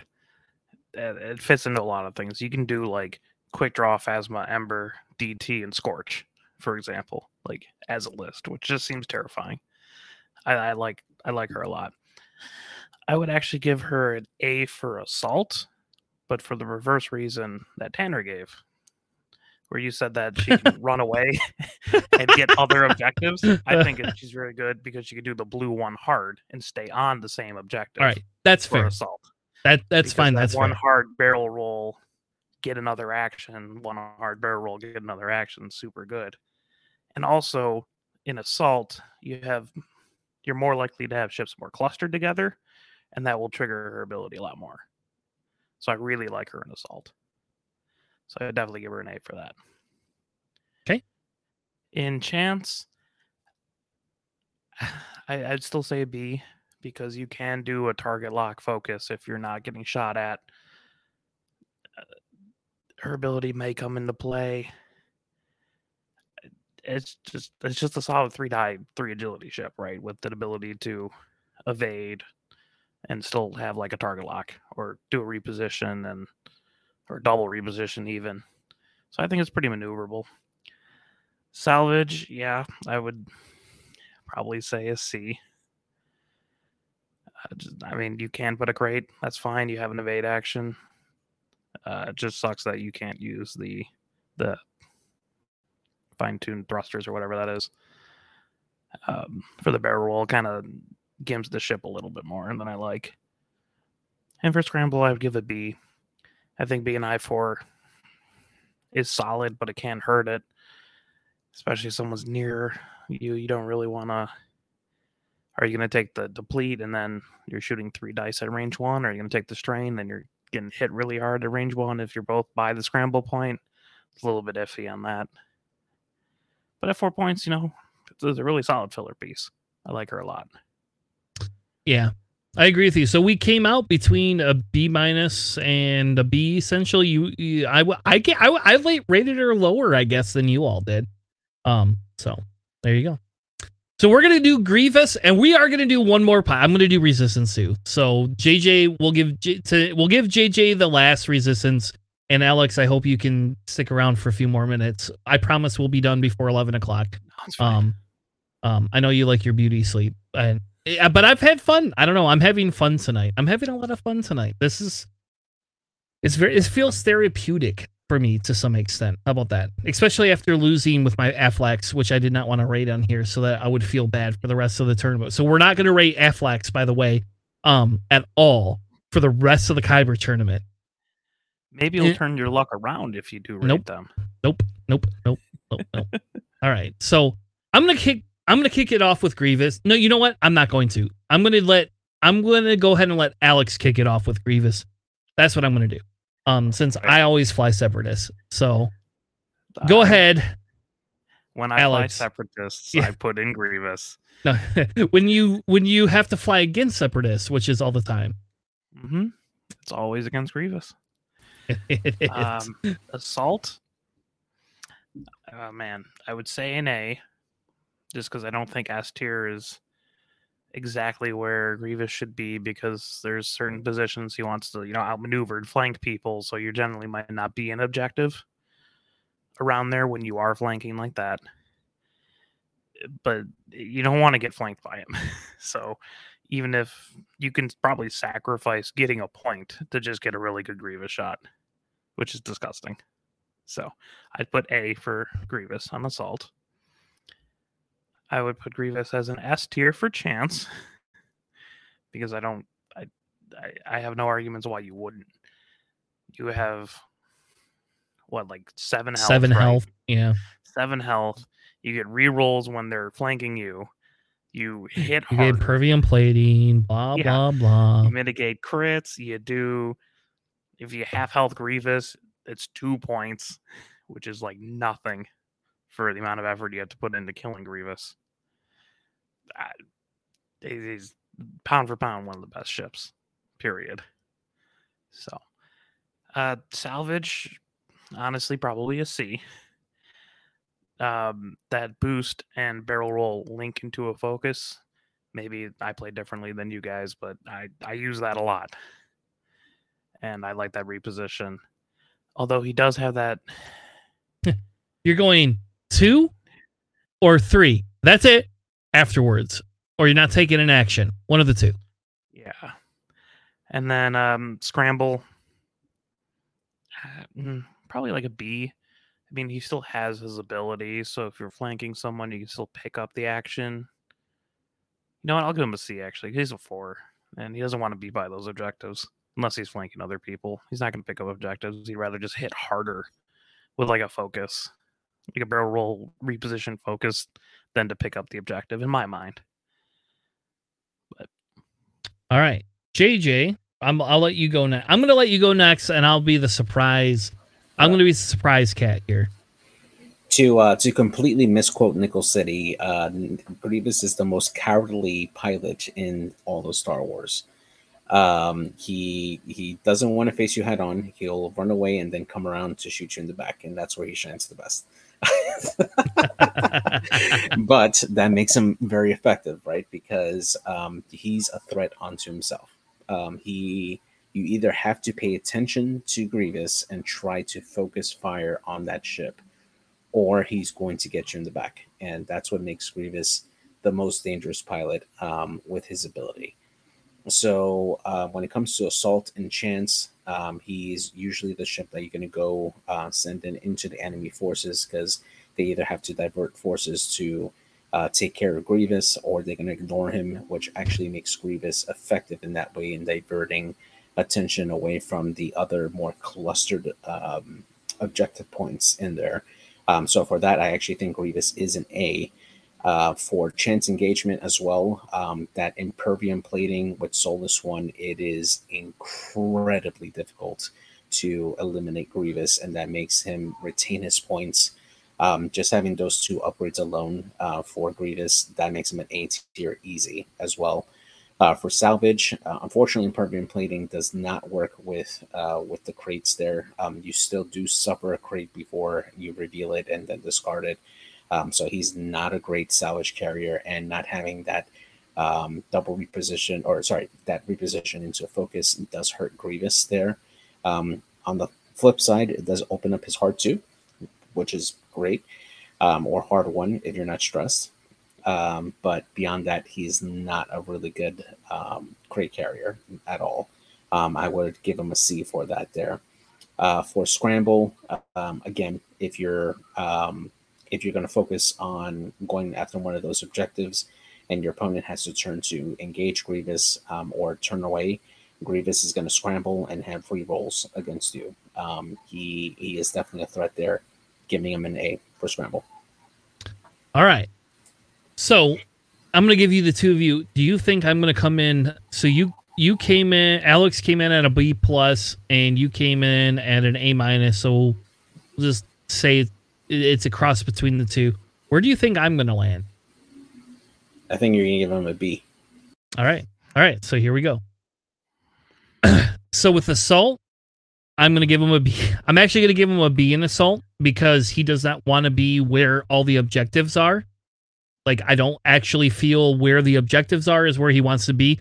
On the opposite side, he it can take those objectives and as long as he puts his butt to you, get his rerolls and not care. Um, but the problem I have is if you create your little triangle, you can't stick Grievous by it, or Grievous is just gonna die. You can now take Grievous and flank the that area, but you cannot take Grievous and put him by those objectives. For Chance, I give him S tier, um, flat out. I think he's S tier, and that's because you could literally take a crit and throw it into the garbage. And I will not tell you how many times I've literally had an opponent go, uh, "Do I re-roll that crit?" I always tell them to re-roll it every time, and that's because I'm a dick sometimes, and when I'm competitive, I want to win.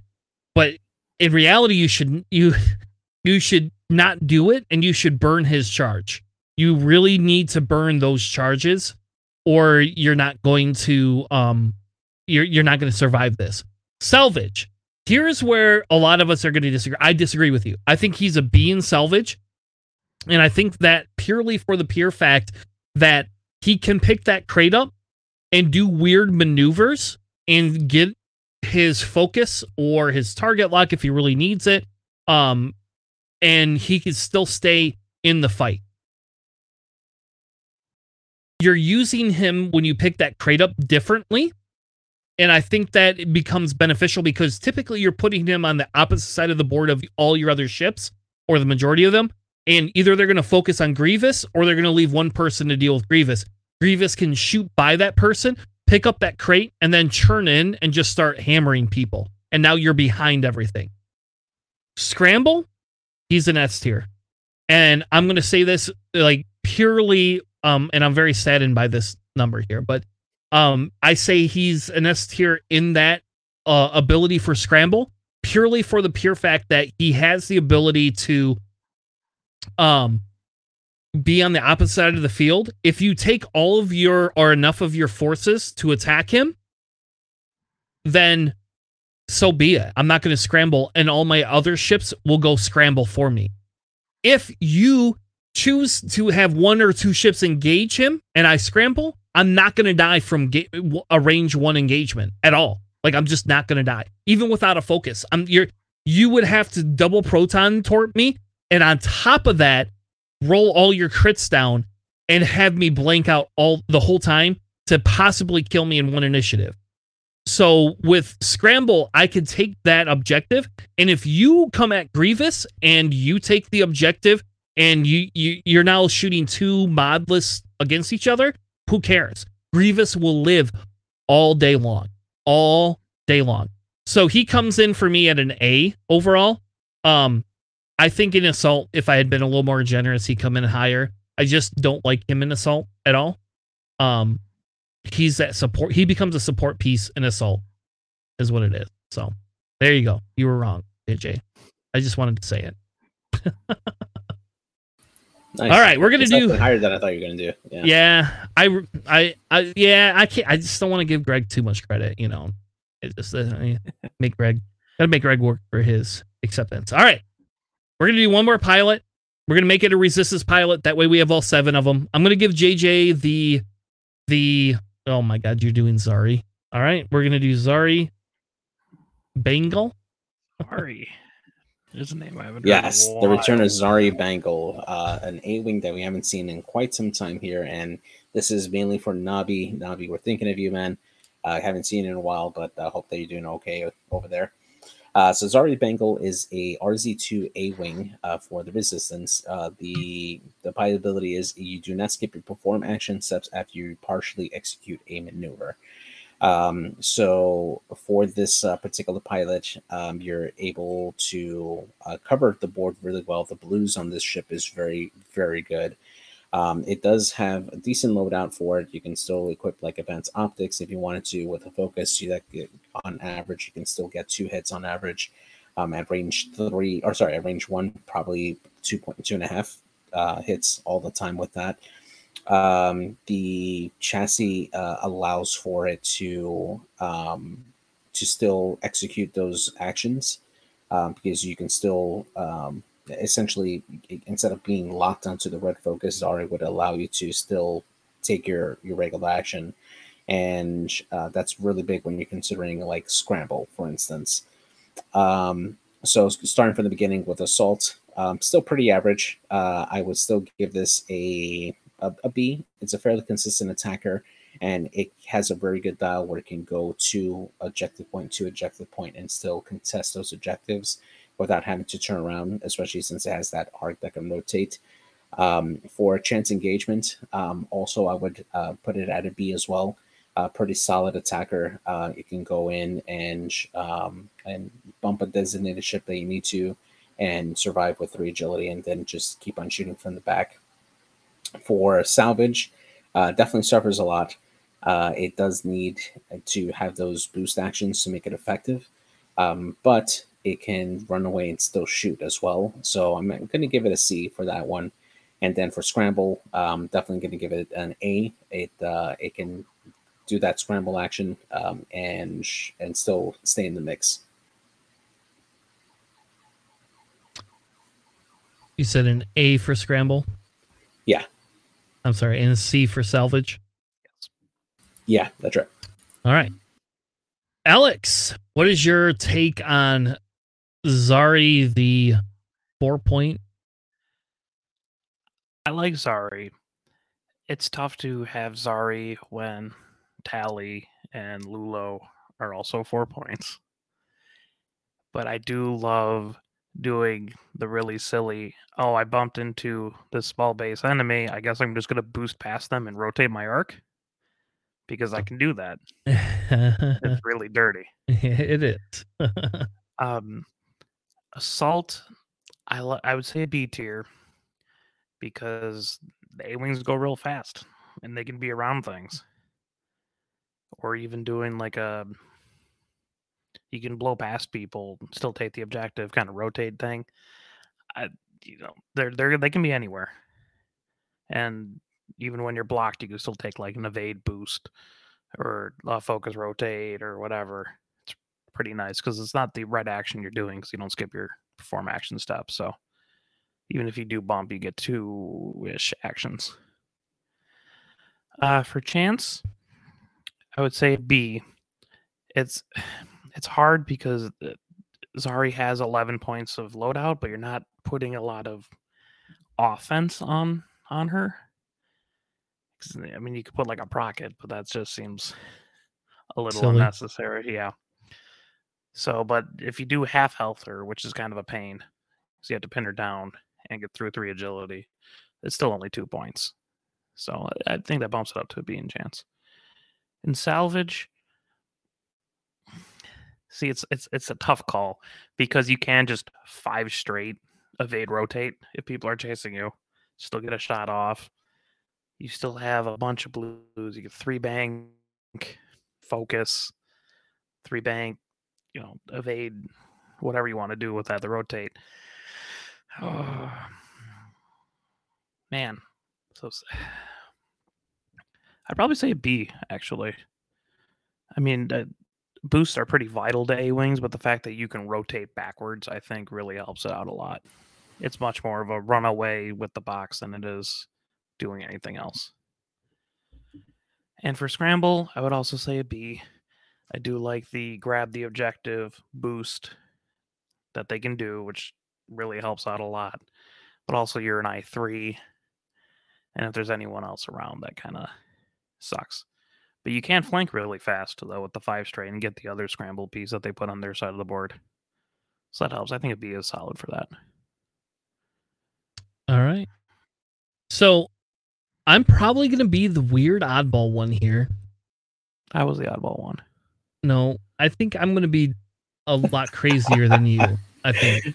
All right. So with assault, assault is the one where I say, eh, I think I think she does not want to be anywhere near there. So I get say eh, C with assault because it makes it a little bit more predictable. But then I gotta say, oh crap, I gotta bump that up to a B because as long as you don't kill her, she could still go into the mix. As long as she can fi- survive one salvo, she can run away and collect other other objectives. So in reality, it becomes almost a B.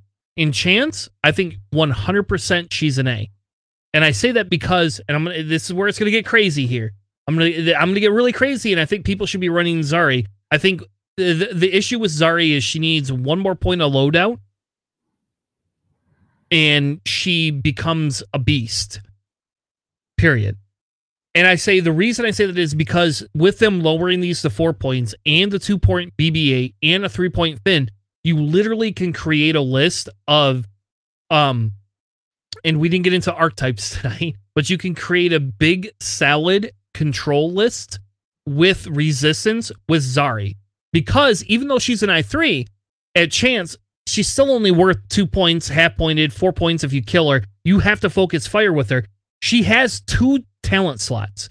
What does she have? Oh, she's got Starbird Slash. So I can bump into you and boost through you. And Starbird Slash does not say, let me double check before I say that. Oh, it does say after you fully execute a maneuver. All right. Yep. So never mind. So it's not as good as I thought it is. So you get rid of Starbird Slash. But either which way, you could still use something like that. You could put automated target target priority on her. You can literally change and put elusive if you want to be super defensive. I, I don't like elusives on A wings as much um, because I feel it's a two point mod that kind of goes away. Um, in salvage, I would give her a B because you really don't want to pick up a crate. But again, you can pick up a crate and run away because it's only four points. And you can literally use it to just run away five straight, three hard, five straight, three hard, and you could just circle your board with a crate. And yeah, it's four points, but whatever. In Scramble, I think 100% in Scramble, she is an S tier.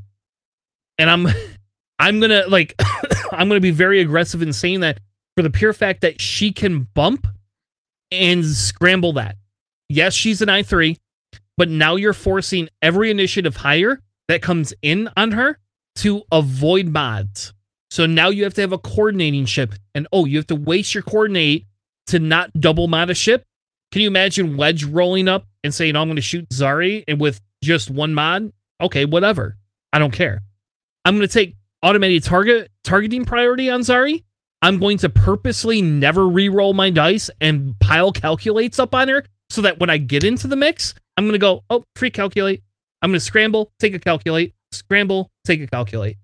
I don't know. I think Zari, personally, I think Zari is e, is a slept upon A wing. I actually would almost put this over. I know I was very high on Tally, but I think I would put this over Tally. I I, I I'm I I think I would because I I think Tally with a proton torp is just not as good. L'ulo better than her, but I think for four points, Zari, I think Zari at I three really makes really makes a huge uh, dent on everything. Wow, I didn't expect that. That's actually really interesting. I never thought about the uh, interaction with automated targeting. Yeah, yeah, it's it's very weird. You can double mod her. You like you could take missiles if you want. That's fine. You could technically do that. Um, but I I don't know. I think Zari is a slept upon character that we just we're not looking at. So I mean, clusters with munitions failsafe, and then just get two calculates. oh, you're killing me! Oh my god, that's actually really good. I didn't think about that. That's a good. That's a good one, JJ. ATP is that if you're bumping a lot with Zari, you're just getting those range Yeah, zero shots. range and zero.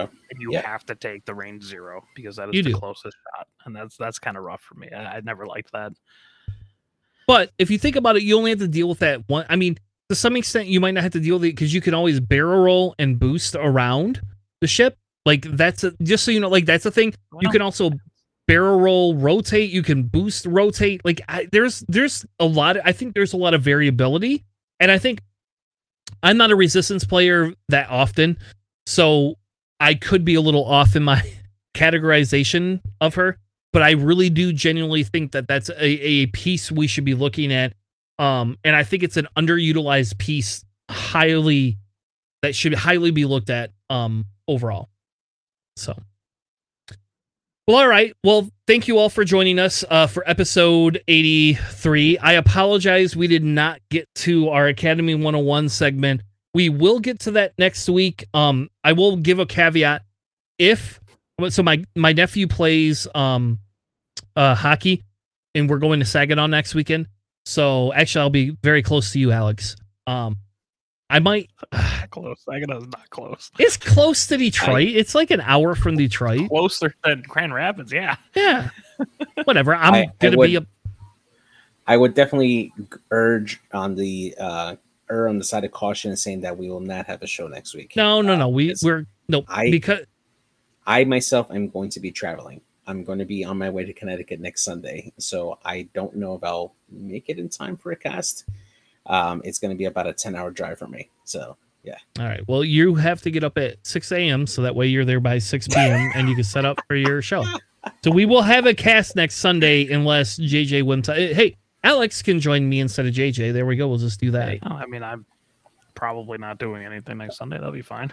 There you go. We'll do we'll do more of this if JJ doesn't join. Um, so it, it, usually they don't win enough, but if for some reason they do win and I'm there till like eight o'clock, I will not be able to do a cast.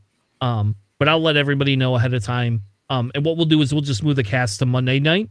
Um, so, um, and, and again, Alex, you're welcome to join next week Monday if you want.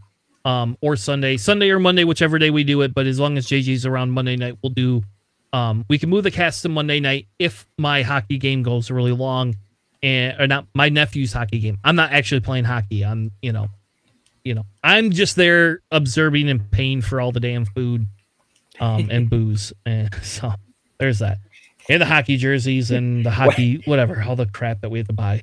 Um, you're paying for booze for kids? The hell? oh yeah, yeah, we we get them we get them shit faced and let them go fly on the ice. all right, I should probably edit that out. Um, with that being said, Alex, thank you so much for joining us tonight. If you would like to follow Alex's podcast, the Best Spin Bench Warmers air at least once a month. Um, Oh man, that's generous. that it's at least to be a little bit more consistent. Cody that's really caused a lot of the problems. I'll throw him under the bus. He's traveling Yeah, a lot. Cody. Massachusetts now for the next couple weeks, Cody, you so. need to get a, a portable setup for your mic and your uh, your mic there, buddy. Um, anyway, but either which way, if you like to wa- listen to any of the bench win or um, best spin bench warmers uh, podcasts, you can listen to them. You go back the last couple episodes. Uh, last time they didn't talk about me, but the time before they talked about me. So. Uh, if you want to hear them talk shit about me, you're welcome to. Um, and we did record today, so I can guarantee you that will be out eventually. Okay. Maybe you should send them. I'll edit your podcast for you. Um, we'll just we'll make one big conglomerate podcast. That's what we're gonna do. Uh, we're gonna Planning have one. phase bench warmers. There you go. The planning phase bench warmers, the new podcast. name. Okay. Oh my god.